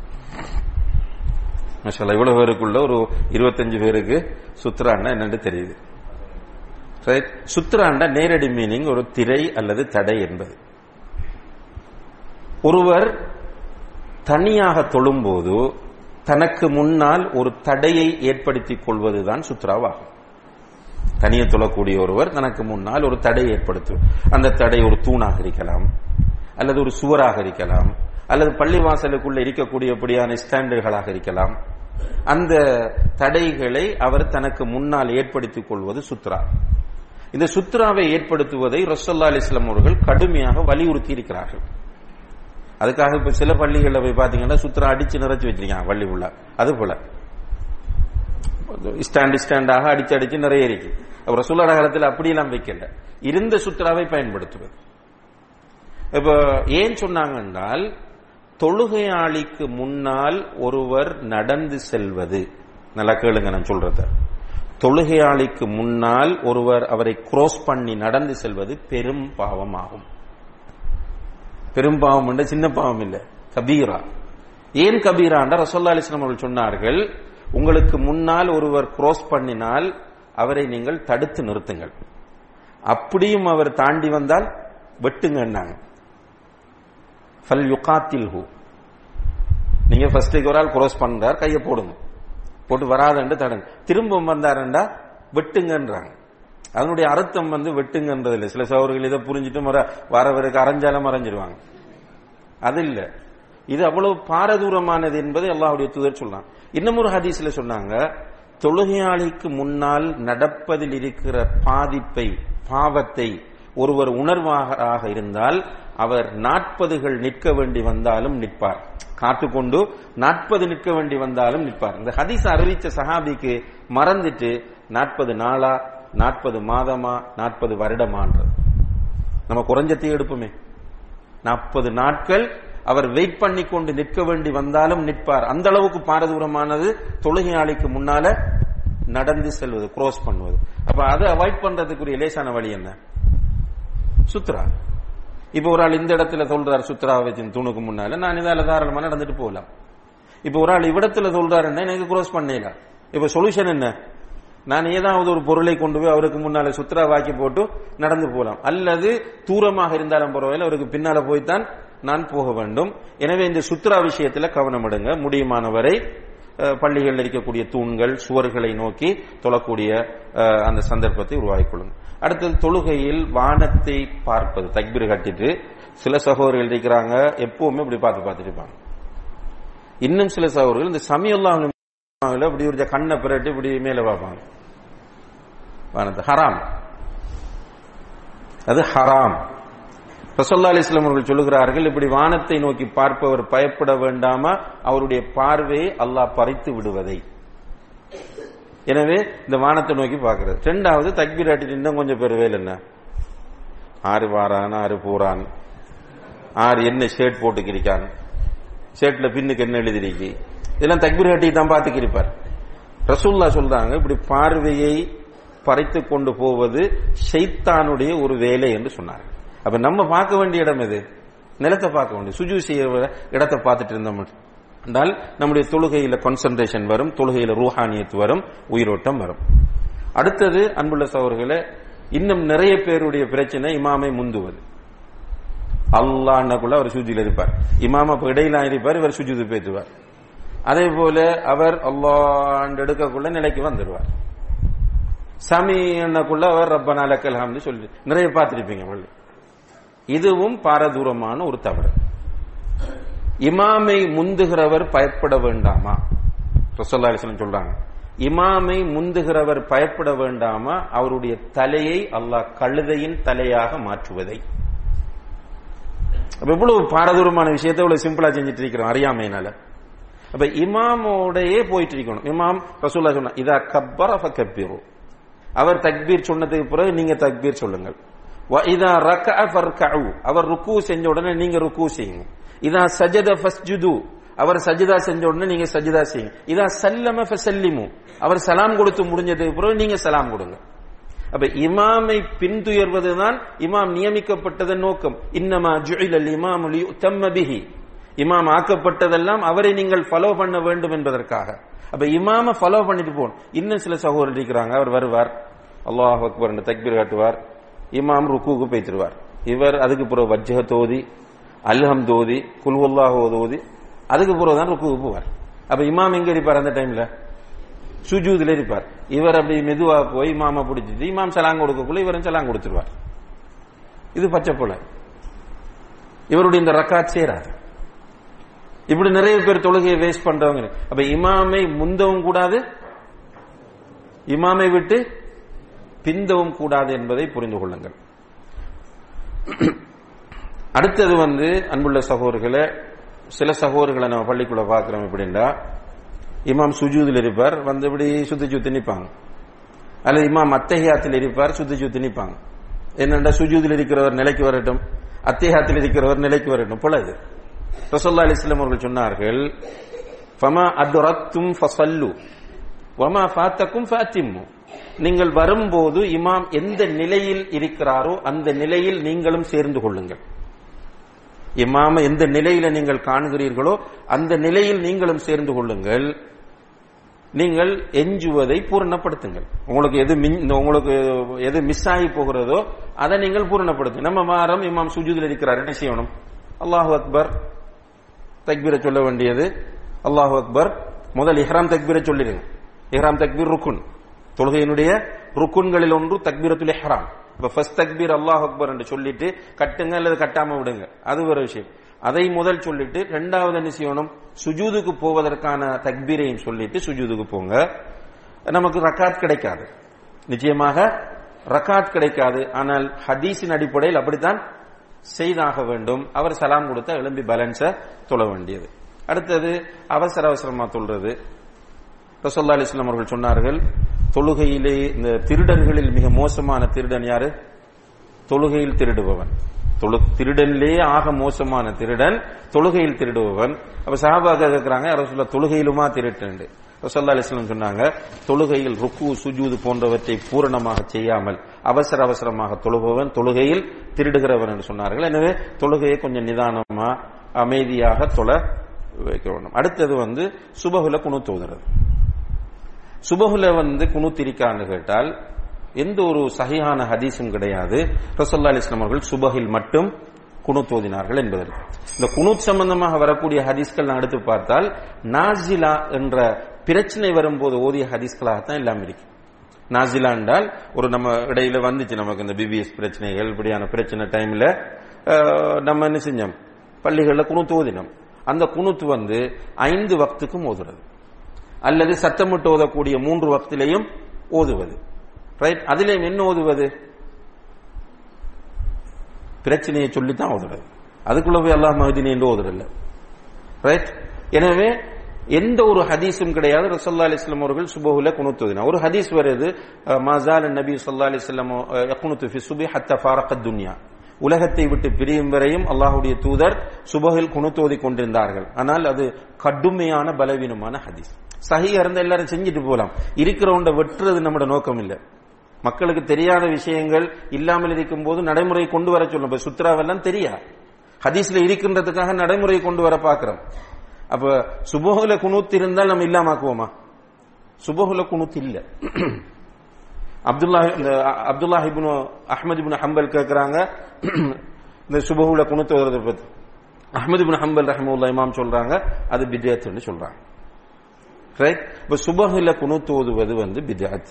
சரி ஒரு வாதத்திற்கு சுபகுல குணத்திற்கு எடுத்துக்கொண்டாலும் ரைட் நான் கேட்கிறேன் அந்த மௌலியமாரிட்ட நீங்க கேட்கறதுக்காக நீங்க கேட்க வேண்டும் என்பதற்காக இந்த கேள்வியை நான் கேட்கிறேன். சரி ஒரு வாதத்துக்கு சுபோல குணு. அந்த குணத்தை காட்டுங்களேன் என்னன்னு. ஏதாவது ஒரு ஹதீஸ்ல இருந்து சுபோகில் ஓத வேண்டிய குணுத் இது என்று காட்டுங்க. விளங்க நினைச்சுக்கின்ற அல்லாஹ் மகதின் எங்க வருது வித்துருல அதுலயும் கருத்து வேறுபாட்டுக்கு அது வித்திருக்கா இல்லையாண்டு. அது வேற சப்ஜெக்ட் ஆனா அந்த ஹதீஸ்ல வெளிப்படையாக வார அந்த ஹதீஸ்ல வாரது அல்லாஹ் மஹதினி ஃபீமன் ஹதீத் என்பது வித்திருக்குரிய குணூத். நீங்க கொண்டு போய் அதை எப்படி சுபோக்கு ஓதுவீங்க? நீங்க சுபோகுக்கு குணூத் இருக்கின்றால் அந்த குணத்தை கொண்டு வந்து காட்டுங்க நாங்க ஓதுறோம். சுபோகுக்கு ஓத வேண்டிய குணத்தை ஏதாவது ஒரு கிதாபில இருந்து கொண்டு வாங்க. ரசோல்லா அலிஸ்லாம் இப்படி சொன்னாங்க அல்லது அபுபக்கர் இப்படி சொன்னார் அல்லது இமாம் அபு ஹனீஃபா இப்படி சொன்னார் என்று ஒரு குணத்து குணத்து இல்லை. இருந்தா கண்டிப்பாக பதிவு செய்யப்பட்டிருக்கும். இப்ப குணுத்து ஓதுவது இஸ்லாத்தில் இல்லை என்றால் இப்ப நான் சொல்ல வந்த முக்கியமான விஷயம் என்னன்னா இங்க வந்திருக்கிற சகோதரர்கள் யாரும் குணுத்து ஓதுறவங்க இல்லைன்றதுன்னு தெரியும். இப்ப குணுத்து ஓதுற பள்ளிக்கு சுபகுக்கு போனா என்ன செய்யறது முதல் விஷயம் சுபோவுக்கு அந்த பள்ளிக்கு போகாதீங்க.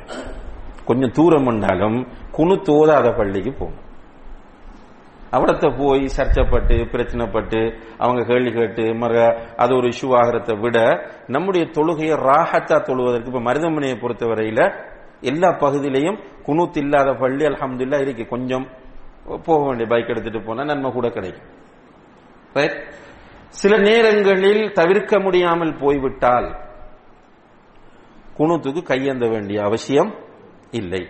ஏனென்றால் தொழுகையில் இமாமை பின்பற்றுவது என்பது தொழுகையில் உள்ள விஷயங்களில் தான் தொழுகையில் இல்லாத விஷயங்களில் இமாமை பின்பற்ற வேண்டிய அவசியம் கிடையாது. இதுல ஒரு சில சவுதி அரேபியாவில் உள்ள அறிஞர்கள் என்ன சொல்றாங்கன்னா அப்படி நீங்க பின்னால போனால் கையை தூக்கிட்டு நில்லுங்கன்றாங்க. பொதுவாக நீங்க நல்லா புரிஞ்சு கொள்ளுங்க. நாங்கள் சவுதியை பின்பற்றுகிறவர்கள் அல்ல. நமக்கு வந்து கபருக்குள்ள கேள்வி நீ சவுதியை பின்பற்றினா இல்லையா? என்பதல்ல. ரைட் நமக்கு கேள்வி வந்து ரசூல்லா பின்பற்றினா இல்லையா? உனக்கு அனுப்பப்பட்டு இந்த மனிதரை பற்றி என்ன என்ன சொல்கிறாய்? ரசூலுல்லா எனவே சிலர் என்ன நினைச்சிட்டாங்க என்றால் நம்ம சவுதிக்கு வக்காலத்து வாங்குறோம் சவுதியை தான் பின்பற்றுறோம் சவுதியில சொன்னா தான் சரி. அப்படி கிடையாது. எது குரான் ஹதீஸுக்கு ஒத்து வருகிறதோ அது எகிப்திலிருந்து வந்தாலும் எடுப்போம் இந்தியாவிலிருந்து வந்தாலும் எடுப்போம் மருதமிலிருந்து வந்தாலும் எடுப்போம் என்பதுதான் நம்முடைய நிலைப்பாடு ஒரு மூமினுடைய நிலைப்பாடு அப்படித்தான் இருக்க வேண்டும். எனவே அன்புள்ள சகோதரர்களே சுபோகுக்கு அப்படி ஒரு பள்ளிக்கு நீங்கள் போனால் நீங்க சமியல்லா ஹமீதாக்கு பிறகு கையை கீழே விட்டுட்டு நில்லுங்க. அந்த டைம்ல என்ன நீங்க ஓதுறேன்டால் நான் அவங்களுக்கு சொல்ற ஐடியா என்னென்றால் அல்லாஹும் ரப்பனா வலக்கல் ஹம்து மில்ல சமாவாத் மில்ல அலார் வ மில்ல மா பைனஹுமா மில்ல மா ஷேத்த மின் ஷைஇன் பஅதஹு அப்படின்ற வர அந்த நீண்ட திக்ர் அந்த திக்ர ஓதினீங்க என்றால் சரியா டைமுக்கு முடியும். ஆனால் சிறந்தது என்ன? அந்த பள்ளிக்கு போகாம குனூத் இல்லாத பள்ளிகளுக்கு போங்க இன்ஷால்லா அடுத்தது சேர்ல உட்கார்ந்து தொல்றது சேர்ல உட்கார்ந்து தொழ முடியுமா அப்படின்னு கேட்டால் அதுலயும் இப்ப நவீன காலத்துல இது வந்துச்சு இந்த சேர் சிஸ்டம். கருத்து வேறுபாடு இருக்கிறது ஆனால் சரியான கருத்து தொழலாம். சேர்ல உட்கார்ந்து கதிரையில உட்கார்ந்து தொழலாம் என்பதுதான் சரியான கருத்து. யார் தொழலாம்? நின்று கொண்டு தொழ முடியாது இப்ப நிக்கல. சிலாக்களுக்கு கண்ணீரத்துக்கு நிக்கல. கால் துமுக்கும் இடுப்பு நோவும் கால் வலிக்கும். இப்ப இவர் என்ன செய்யலாம்? சேர்ல இருக்கலாம். இவருக்கு ருக்கு செய்ய இயலும் இவருக்கு ருக்கு செய்ய இயலும் அவர் என்ன செய்யணும்? ருக்குடைய டைமுக்கு எழும்பி ருக்கு செய்ய வேண்டும். இவருக்கு சுஜூது செய்ய இயலும் என்றால் சுஜூதுக்கு அவர் போக வேண்டும். இவர் என்ன செய்யறாருன்னா ஒரே இருப்பில் இருந்து கையை இப்படி முன்னு தள்ளுறதும் பின்னு தள்ளுறதும் தலையை கொஞ்சம் குனிகிறதும் அவருக்கு முடியும். தொழுக வேஸ்ட் நிறைய பேர் சிம்பிளான இடுப்பு பிடிக்கலாம் வந்து கல்யாண வீட்டுல போய் நீண்ட நேரம் நிற்கிறாங்க அரசியல் கூட்டத்துக்கு போய் ஃபுல்லா நிற்கிறாங்க இது வந்து உங்களுடைய உங்களுடைய பிரச்சனை இது அதுக்காக சொல்லுகிறேன். ஒரு அரசியல் கூட்டம் நடக்கு இப்படி போய் கையை கட்டிட்டு அன்றைக்கு முழுக்க நிற்கிறார் பள்ளிக்கு வந்தோடனே நிற்கிறார் என்ன நிக்கல அல்லா கிட்ட போய் சொல்ல முடியுமான்றதை நீங்க தீர்மானிச்சு அதை யாரும் உங்களுக்கு ஜட்ஜ் பண்ண முடியாது. இப்ப நம்மட கேள்வி வந்தது காரணம் என்னென்றால் நீங்க அங்க மூணு மணித்தாலும் நாலு மணித்தியாலம் நின்றீர்கள் இங்க அஞ்சு நிமிஷம் நிக்கலான்னு சொல்றீங்க. அப்ப அதுல ஒரு டவுட் இருக்கு. உண்மையிலே உங்களால் முடியாது என்றால் இருந்து தொழுங்கள். நின்று தொழ முடியுமான நிலையில் நான் திரும்பவும் சொல்றேன்.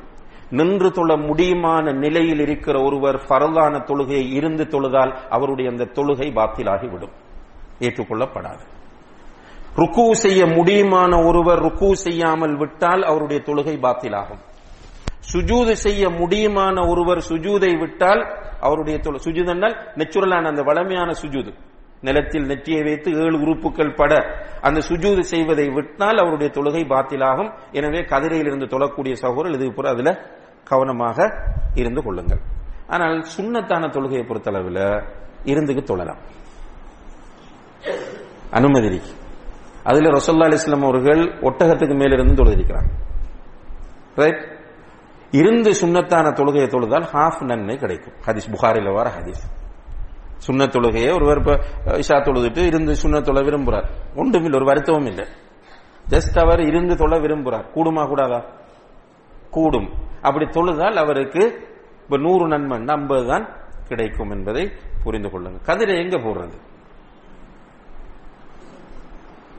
கதிரையில் சொல்றாக்கள் கதிரை எங்க போடுறது? இது ஒரு பெரிய சர்ச்சை இப்ப. ஒருவர் ஒரு நாள் கொழும்புல ஒரு பள்ளியில பார்த்தோம் ஒரு ஆள் முன்னுக்கு இழுக்கார் ஒரு ஆள் பின்னுக்கு இழுக்கார் என்று அங்க சொல்லி கொடுத்துருக்கி சஃபுக்கு நேர வைக்க சொல்லி. இவருக்கு இவர் படிச்சிருக்காரு அப்படின்னா இவர் கால் வந்து சஃபில் இருக்கணும் இன்னும் வல்லாகி கொஞ்ச நேரம் ஒரு ரெண்டு மூணு செகண்ட் நிமிஷம் அவங்க ரெண்டு பேருக்கு இடையிலேயே ஃபைட் போனுச்சு அதே போல இவர் என்ன செஞ்சாருன்னா சும்மா நின்றார் பின்னுக்கு இழுத்தவர். அவர் தக்பீர் கட்டினது பிறகு எடுத்து போட்டுட்டு அவர் விருப்பத்துக்கு இருந்தார். இதுல நம்ம பார்க்க வேண்டிய விஷயம் என்ன இதுல நமக்கு தெளிவான ஆதாரங்கள் எதுவும் இல்ல. கதிரை எங்க முன்னு போடணுமா பின்னும் இருந்து தொழுதல் என்பது சூதாட காலத்தில் சொல்லப்பட்டது இது நிலத்திலிருந்து தொழுறது. நிலத்திலிருந்து தொழும்போது நம்முடைய பித்தட்டு வளமை அத்தியாயத்தில் உட்காரும் போது எந்த இடத்துல உட்காருவோமோ அந்த இடத்துல உட்கார்ந்தோம்டா ஒரு சிக்கலும் இல்லை. இப்ப நமக்கு என்ன சிக்கல் வருது என்றால் சஃப்ல நிற்கக்கூடிய மாதிரி சேர போட்டோம் என்றால் அவர் சஃபை விட்டு முன்னுக்கு போவார். ரைட் அவரோட கால் வந்து முன்னுக்கு இருக்கும் பின்னுக்கு இழுத்து போட்டிருந்தாருன்னா பின்னுக்கு தொல்றாள்ல பிரச்சனை சுஜூது செய்யலாம போகும். சில நேரம் ருக்கு செய்யலாம போகும். இப்ப இந்த இடத்துல கதிரையில சொல்லக்கூடிய ஆக்கள் கொஞ்சம் அண்டர்ஸ்டாண்டிங்கா ஒரு சைடா போய் அப்படியே கதிரையை போட்டுட்டு தொல்றதுக்கு முயற்சி செய்தால் இலகுவாக இருக்கும் என்பதுதான் உலமாக்கள் இதற்கு காட்டக்கூடிய விளக்கமாக இருக்கிறது. எனவே அன்புள்ள சகோதரர்களை முடியுமானவரை நபி சொல்லா அலிஸ்லாம் அவர்கள் காட்டிய முறையில் நம்முடைய தொழுகை அமைத்துக் கொள்ள வேண்டும். தொழுகைகளில் நாம் அறிந்த நிலையில் தவறுகள் விடாமல் நம்முடைய தொழுகைகளை உயிரோட்டமாக அமைத்துக் கொள்ள வேண்டும். அதற்கு எல்லாம் அல்லா ஜல்லஷானஹால நம்ம எல்லோருக்கும் தௌஃபிக் செய்வானாக. வாஹுர் வானான் அலமதுல்லா ரபுல் ஆலம் நிறைய கேள்விகள் இருக்கும் என்று தெரியும். இருந்தாலும் இன்ஷா அல்லா இருக்கிற சகோதரர்களுக்கு போர் அடிக்காமலும் எட்டு ஐம்பத்தஞ்சுக்கு இன்ஷா அல்லா ஒன்பது மணிக்கு காம சொல்லப்படும். எட்டு ஐம்பத்தஞ்சு வரைக்கும் கேள்விப்பதில் இடம்பெறும். நல்ல ஆக்கப்பூர்வமான பிரயோசனமான கேள்விகள் இருந்தால் கேளுங்க சிலாக்கள் தொடர்ந்து ஒரு ஆளே கேட்டுக்கிருக்காங்க தயவு செய்து ஒரு கேள்வி கேட்டுட்டீங்கன்னா மற்ற ஆக்களுக்கு சான்ஸ் கொடுங்க.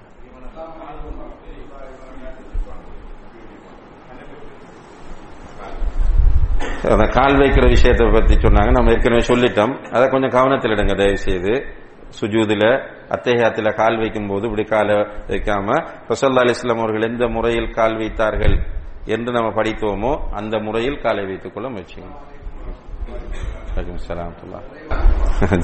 ஹைர் ஹாஜியார் கேட்கிற ஒரு கேள்வி இன்னைக்கு நடைமுறையில் இருக்கிற ஒரு கேள்வி. மார்க்கமாக்கப்பட்டுட்டு.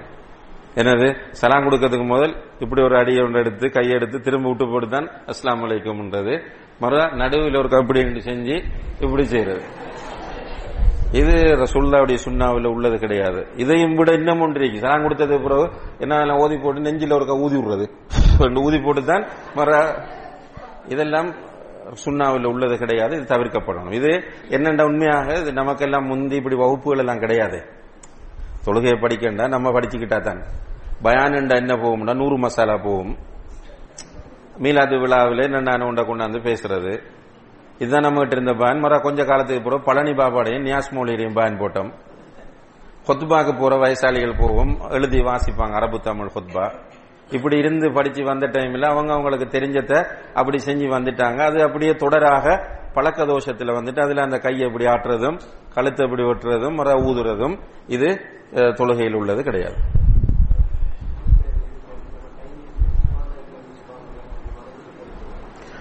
அப்போ சௌர கேட்கிறார் என்றால் சுஜூதில் இருக்கும்போது இப்போ நமக்கு டைம் இருக்கு. சுபான் ரபி அல்லா சொல்லிட்டோம். சொன்னது பிறகு சுபான் அல்லாஹில் அலீம் சுபான் அல்லாஹி வபி ஹம்தி சுபான் அல்லாஹில் அலீம்ன்றதை சொல்லலாமான்னு கேட்கிறார் அதை வளமையாக்காம சும்மா சொல்லலாம். சுன்னா என்ற அடிப்படையில் இல்லாமல் சும்மா ஒரு திக்ராக அவர் சொல்ல விரும்பினால் அதுல தடை கிடையாது என்ற சொல்லாலி சொன்னாங்க ரப். ருக்குல வந்து உங்களுடைய ரப்பை நீங்கள் கண்ணியப்படுத்துங்கள் என்று சொன்ன அந்த ஹதீஸின் அடிப்படையில் அப்படி சொல்றது தவறு இல்லை மார்க்கத்தில் அனுமதி உள்ளது.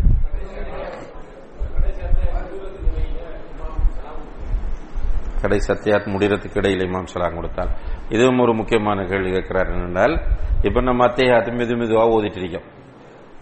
இப்ப நம்ம அத்தியாத்து ஓதிக்கு இருக்கோம். இப்ப அல்லாஹும்ம சல்லி அலா முகமதின் வாலா அலி கமா சல்லை தன்னகுள்ள அஸ்லாம் வலைக்கும் என்றார் இமாம்.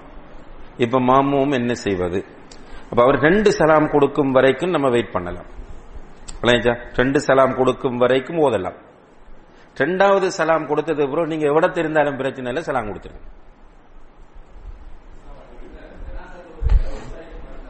ஆ, ஜனாசா தொழுகையினுடைய சலாமை பொறுத்தவரையில் ரெண்டு ஹதீஸ்கள் வருது ரசல்லா அலிஸ்லாம் அவர்கள் இரண்டு சலாம் கொடுத்தார்கள் என்றும் ஹதீஸ் வருது. ஒரு சலாம் கொடுத்தார்கள் என்றும் ஹதீஸ் வருது. ஷேக் அல்பானி ரஹ்மவுல்லா அவர்கள் அஹ்காமுல் ஜனாயிஸ் என்ற புக்கில் ரெண்டையுமே ஆதாரபூர்வமானது என்று சொல்றாங்க. எனவே நம்ம நீங்க கவனிச்சிருப்பீங்க நம்ம தொழுவிக்கும் போது ரெண்டையும் மாறி மாறி செய்வோம். ஏனென்றால் ரெண்டுமே மார்க்கத்தில் உள்ளது என்பது. என்று அது உமரலி எல்லாம் செஞ்சு காட்டின நமக்கு. ஒரு நாள் மிம்பரில் அந்த இருந்து சஜிதாவுடைய ஒரு சூறாவை ஓதினாங்க. ஓதிட்டு மிம்பர்ல இருந்து கீழே இறங்கி சஜிதா செஞ்சு காட்டினாங்க. பிறகு என்ன செஞ்சாங்க? இன்னும் ஒரு டைம் வந்து சஜிதாவுடைய சூறாவை ஓதினாங்க. ஓதிட்டு இறங்கல. அப்ப சொன்னாங்க நான் அண்டைக்கு இறங்கினேன். இன்றைக்கு இறங்கல ஏன் தெரியுமா? ரெண்டுமே நபி வழி என்பதை உங்களுக்கு சொல்லி தருவதற்காக சொன்னாங்க. அந்த அடிப்படையில ரெண்டு சலாம் கொடுத்தா ரெண்டு சலாம் கொடுங்க. இமாம் ஒரு சலாம் கொடுத்தா ஒரு சலாமோட நிறுத்துங்க இன்ஷா சரி அவன அக்ரம் சார்.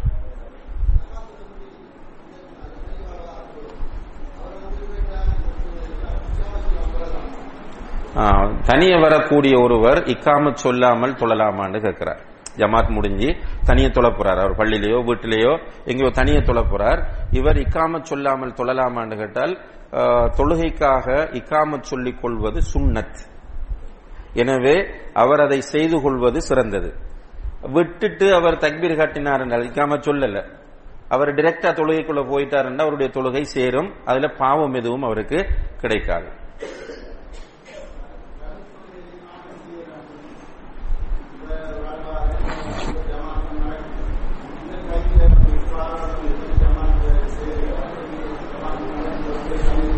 சார் கேட்கிற கேள்வியும் ஒரு முக்கியமான கேள்வி. நம்ம நம்ம தொழுவிக்கவும் இல்லை நம்ம ஆரம்பிக்கவும் இல்லை. ஆனால் ஏற்கனவே ஒரு ஜமாத் அப்படி போயிட்டு இருக்கு. அப்படியான டைம்ல நம்ம என்ன செய்யறோம்னு கேட்கிறார் இதை பொறுத்தவரையில் உங்களுக்கு தெரியா? இது எப்படி ஆரம்பிச்சதுன்ற தெரியான அந்த ஜமாத்தோட ஜாயின் பண்ணலாம். அது சிக்கல் இல்லை. ஆனா உங்களுக்கு தெரியுது சுரண்டித்தான் என்றால் நீங்க தனியா தொழுங்க. அந்த ஜமாத்தோட ஜாயின் பண்ண தேவையில்லை. வலைக்கம்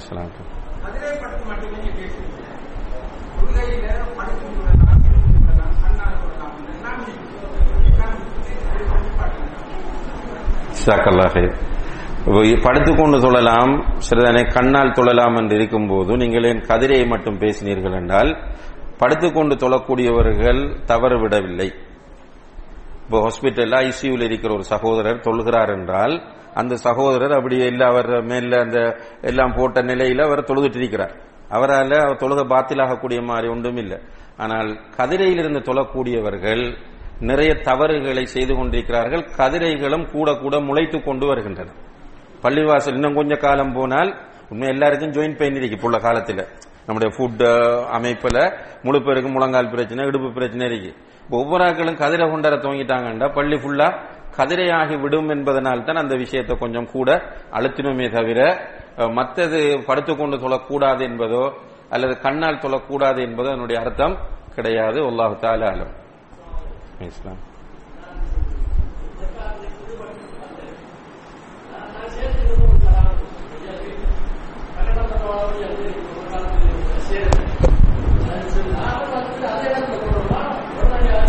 இதுவும் ஒரு பிராக்டிக்கலான ஒரு கேள்வி என்னென்றால் இப்ப நம்ம லேட் ஆகி வந்துட்டோம். லேட்டாகி வந்து ஒரு ரக்காத் மிஸ்ஸிங் நான் இமாமோட சேர்ந்து செலாம் கொடுத்துட்டு நம்ம எழும்பிட்டு போகிறோம் போகும்போது பக்கத்தில் இருந்த சகோதரர் அவர் ஓடி வந்து சொல்றாரு நீங்க ஒரு ரக்காத் தொழணும்ண்டு. இப்போ நீங்க முடிவெடுக்கிறீங்க இல்லைண்டு. இது ஒரு மேலதிக நீங்க கேட்டத்தை விட மேலதிகமான ஒரு செய்தி நான் சொல்றேன். இப்போ நீங்க முடிவெடுக்கிறீங்க இல்லை இல்ல நான் நாளை தொழுதுட்டேன் அலமதுல்லா நீங்க போயிட்டே சரிதானே? உங்களுடைய நம்பிக்கையின்படி நீங்க நாளை தொழுதுட்டீங்க நீங்க திரும்ப வந்து தொலை தேவையில்லை நீங்க போயிட்டே ரைட் இப்போ நீங்க ஏற்றுக்கொண்டுட்டீங்க. இப்ப நீங்க ஏற்றுக்கொள்றீங்க என்னென்றால் நான் ஒரு ரக்காத் மிஸ் பண்ணேன் எவ்வளத்தை சொல்றதுன்னு கேட்டால் எவ்வளத்திலே நீங்க சொல்லலாம்.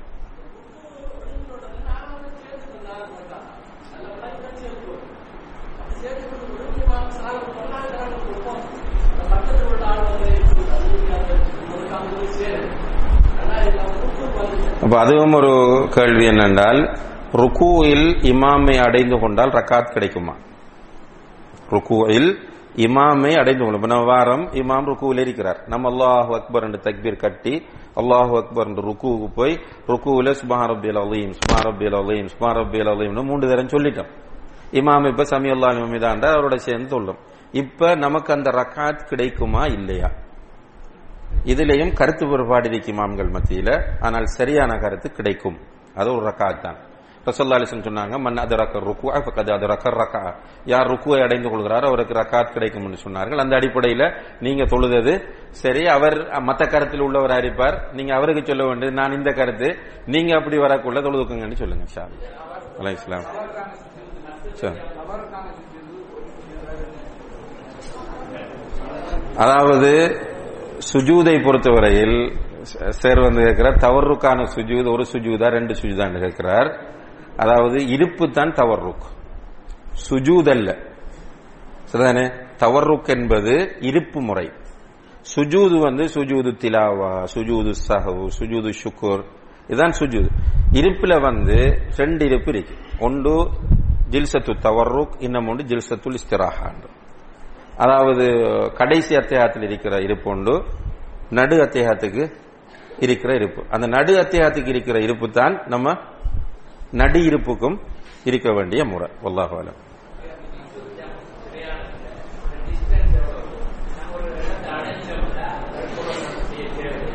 கசரு ஜம்முக்குரிய டிஸ்டன்ஸ் தூரம் எவ்வளவு என்பது ஆரம்ப காலத்திலிருந்து வரக்கூடிய ஒரு பிரச்சனையாகும். சரிதானே? ஒவ்வொரு மதுகபிலையும் ஒவ்வொரு கருத்து இருக்கிறது. இப்ப ஷாபி மதுகப் எடுத்தீங்கன்னா கிட்டத்தட்ட எண்பத்தி மூன்று கிலோமீட்டர் அளவுக்கு பிரயாணம் செய்தால்தான் கசர் செய்யலாம் என்கிற கருத்து அங்கே இருக்கிறது.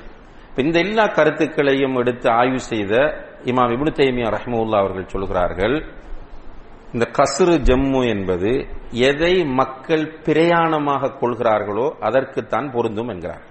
அவர் மக்கள்ல வழக்காரக்கு விட்டுட்டார் வழக்கத்துக்கு. நம்மட இதுல வந்து எதை பயணமா பார்ப்போம். இப்போ ஒருவரை பொறுத்தளவில் கல்முனைக்கு போறார் இது ஒரு தரம் பயணமா பாக்குறதில்ல நிந்த ஊருக்கு போறாரு. அதையும் பயணமா பாக்குறாரு அக்கரபதி பூரத்தையும் பயணமா பார்க்க மாட்டார் பொத்துவில்னா பயணம் ஆயிரும் அம்பாறைக்குண்டா ஒரு பயணம் ஆயிரும் இப்படியான தூரங்கள் இதுல எண்பத்தி ஆறு கிலோமீட்டர் எண்பத்தி மூணு கிலோமீட்டர் எல்லாம் பார்க்க தேவையில்லை. நம்முடைய வழக்கத்தில் எதை நம்ம பிரயாணம் என்று நம்முடைய மனச்சாட்சியின் அடிப்படையில் கருதுவோமோ அந்த பிரயாணங்களில் கசரு செய்யலாம் ஜம்மு செய்யலாம். இப்ப குறிப்பிட்ட எல்லையை அடைந்து விட்டோம். இப்ப நம்ம கொழும்புக்கு போறோம். கொழும்புக்கு போனால் நம்ம கசுறு ஜம்மு செய்வதை நிறுத்திவிட வேண்டுமான்னு கேட்டா கிடையாது. நம்ம கொழும்பிலிருந்து திரும்பி வரும் வரைக்கும் கசுறு செய்யலாம். அதே போல நீங்க கொழும்புக்குள்ள சுத்தி திரிவீங்களே. இப்ப கொழும்புக்கு போனால் நீங்க கொழும்புல ஒரு இடத்துல இருக்க மாட்டோம் மாதிரிதான் இல்ல இருந்து தெய்வலை போவீங்க தெய்வலையிலிருந்து பெட்டாக போவீங்க. இப்படி போய் வந்து கொண்டிருக்கிற நேரம் எல்லாம் நீங்கள் ஜம்மும் செய்து கொண்டே இருக்கலாம். ஆனா நீங்க போறீங்க உதாரணமாக ஒவ்வொரு கிழமையும் ஜொப்புக்கு போறாள் நீங்க. குருநாகலையில ஒரு ஸ்கூலுக்கு டீச் பண்ண போறீங்க. இப்ப நீங்க போற வழி வரைக்கும் நீங்க ஜம்மு கசரு செய்யலாம். அங்க போய் சேர்ந்த பிறகு உங்களுடைய ஸ்கூல்ல நீங்க அடுத்த திரும்ப வெள்ளிக்கிழமை ரிட்டர்ன் ஆக போறீங்க. இப்ப அஞ்சு நாளோ நாலு நாளோ அந்த ஊர்ல நீங்க நிக்க போறீங்க. அந்த நேரத்தில் நீங்கள் கசரு செய்யலாம் ஆனால் ஜம்மு செய்வதை தவிர்ந்து கொள்வது நல்லது. ஜம்மு செய்வது கூடாதுன்னு நான் சொல்ல நம்ம செய்யலாம் என்ற கருத்தும் சில அறிஞர்கள்ட்ட இருக்கு. எனவே ஜம்மு செய்வதை தவிர்ந்து கொள்வது நல்லது. ஆனால் கடைசி வரைக்கும் நீங்க கசரு செய்யலாம். எப்ப?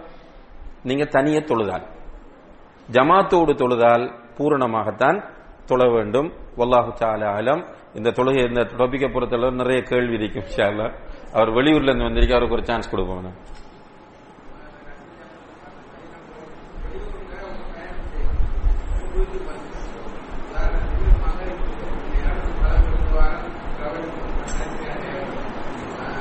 Yeah.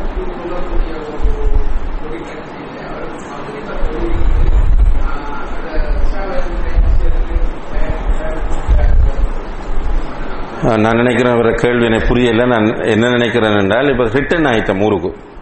பயணத்திலிருந்து ரிட்டர்ன் ஆகிவிட்டோம். வீட்டை வந்து சேர்ந்ததுக்கு பிறகு இஷா டைம் அப்ப மகரிபை நம்ம அஹ், சேர்த்துள்ளாமாண்டா அல்ஹம்துலில்லா ஊருக்கு வந்த பிறகும் மகரிபை மிஷாவை நம்ம சேர்த்து தொழலாம்.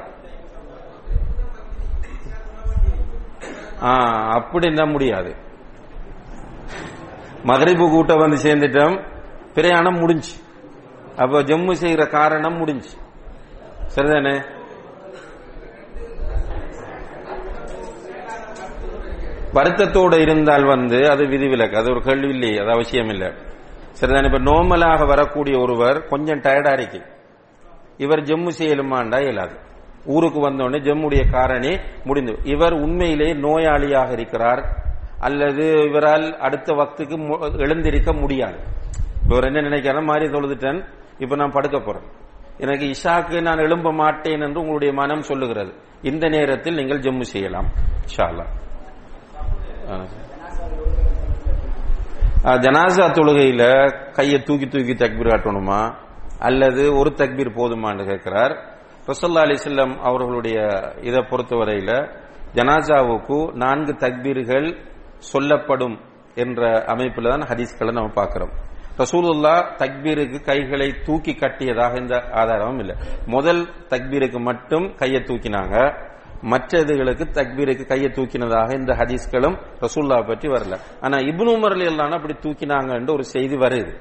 அதனால நம்ம என்ன சொல்றோம் என்றால் இப்னு உமரை நம்ம பின்பற்றணும் என்ற அவசியம் இல்ல. இப்னு உமர் எல்லாம் அவருடைய இஜித்திஹாதாக அது இருக்கும். சரிதானே? அந்த இஜித்திஹாதை யாராவது ஒருவர் நம்பி தூக்கினால் அவர் வழிகேடர் அல்ல அவர் விதயத்தை செய்தவர் அல்ல ஆனா அது தெரியா சும்மா ஊரோட ஒத்து நானும் தூக்கி காட்டுவேன் சொன்னா போல சரியான ரசோல்லா அலிஸ்லாமுடைய ஹதீஸ்களை படிக்கும் போது இதுக்குரிய சரியான முறை என்னண்டா ஜனாசாவில் முதல் தக்பீர் கையை தூக்கி கட்டுறது பிறகு தக்பீர் சொல்வது அதே அமைப்பு தான் பெருநாள் தொழுகைக்கும் ஒல்லாஹு தால அதுல முடிஞ்சுங்க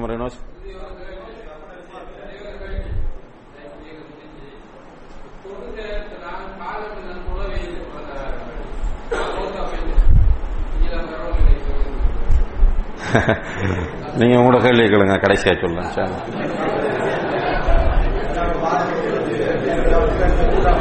எப்படி எப்படி?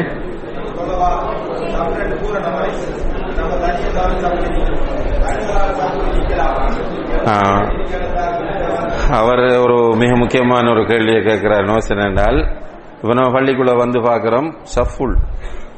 அங்க இடையில நுழையிறதுக்கெல்லாம் இடம் இல்லாம இருக்கு. இப்ப அவர் மட்டும்தான் தனியே நிக்கிறார். இந்த சஃபுக்கு பின்னால தனியே நிக்கலாமா? அல்லது நான் என்ன செய்யறேன்னு கேட்கிறார் இப்ப நம்ம செஞ்சுட்டு வர்றது என்னன்னா தனியே நிப்போம். அப்படித்தானே? ரொசல்லா அலிஸ்லம் சொல்றாங்க லா சலாத்தலி முன்ஃபரிதின் ஹல்ஃப சஃப். சஃபுக்கு பின்னால தனியே நின்று ஒருவர் தொழுதால் அவருடைய தொழுகை செல்லாதுன்றாங்க. ரைட் இப்ப என்ன செய்யணும்டா? ஒன்று உங்களுக்கு முடியும்டா? அப்படி அங்கால அப்படி கேட்டால வந்து இமாமுடைய வலது பக்கத்துல நிக்கலும்டா? நில்லு.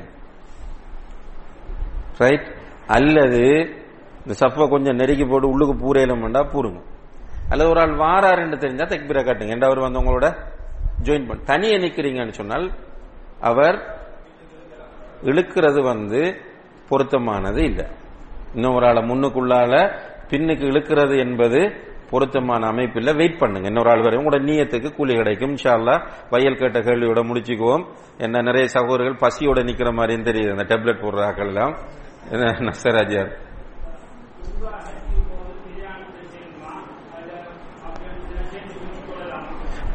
உம்ரா ஹஜ்ஜிக்கு போகிற ஒருவர் பிரயாணத்தில் இருக்கிறார் உம்ரா ஹஜ்ஜிக்கு போகக்கூடிய ஒருவர் பிரயாணத்தில் இருக்கிறார். அவர் சேர்த்து சுருக்கி தொழலாம்.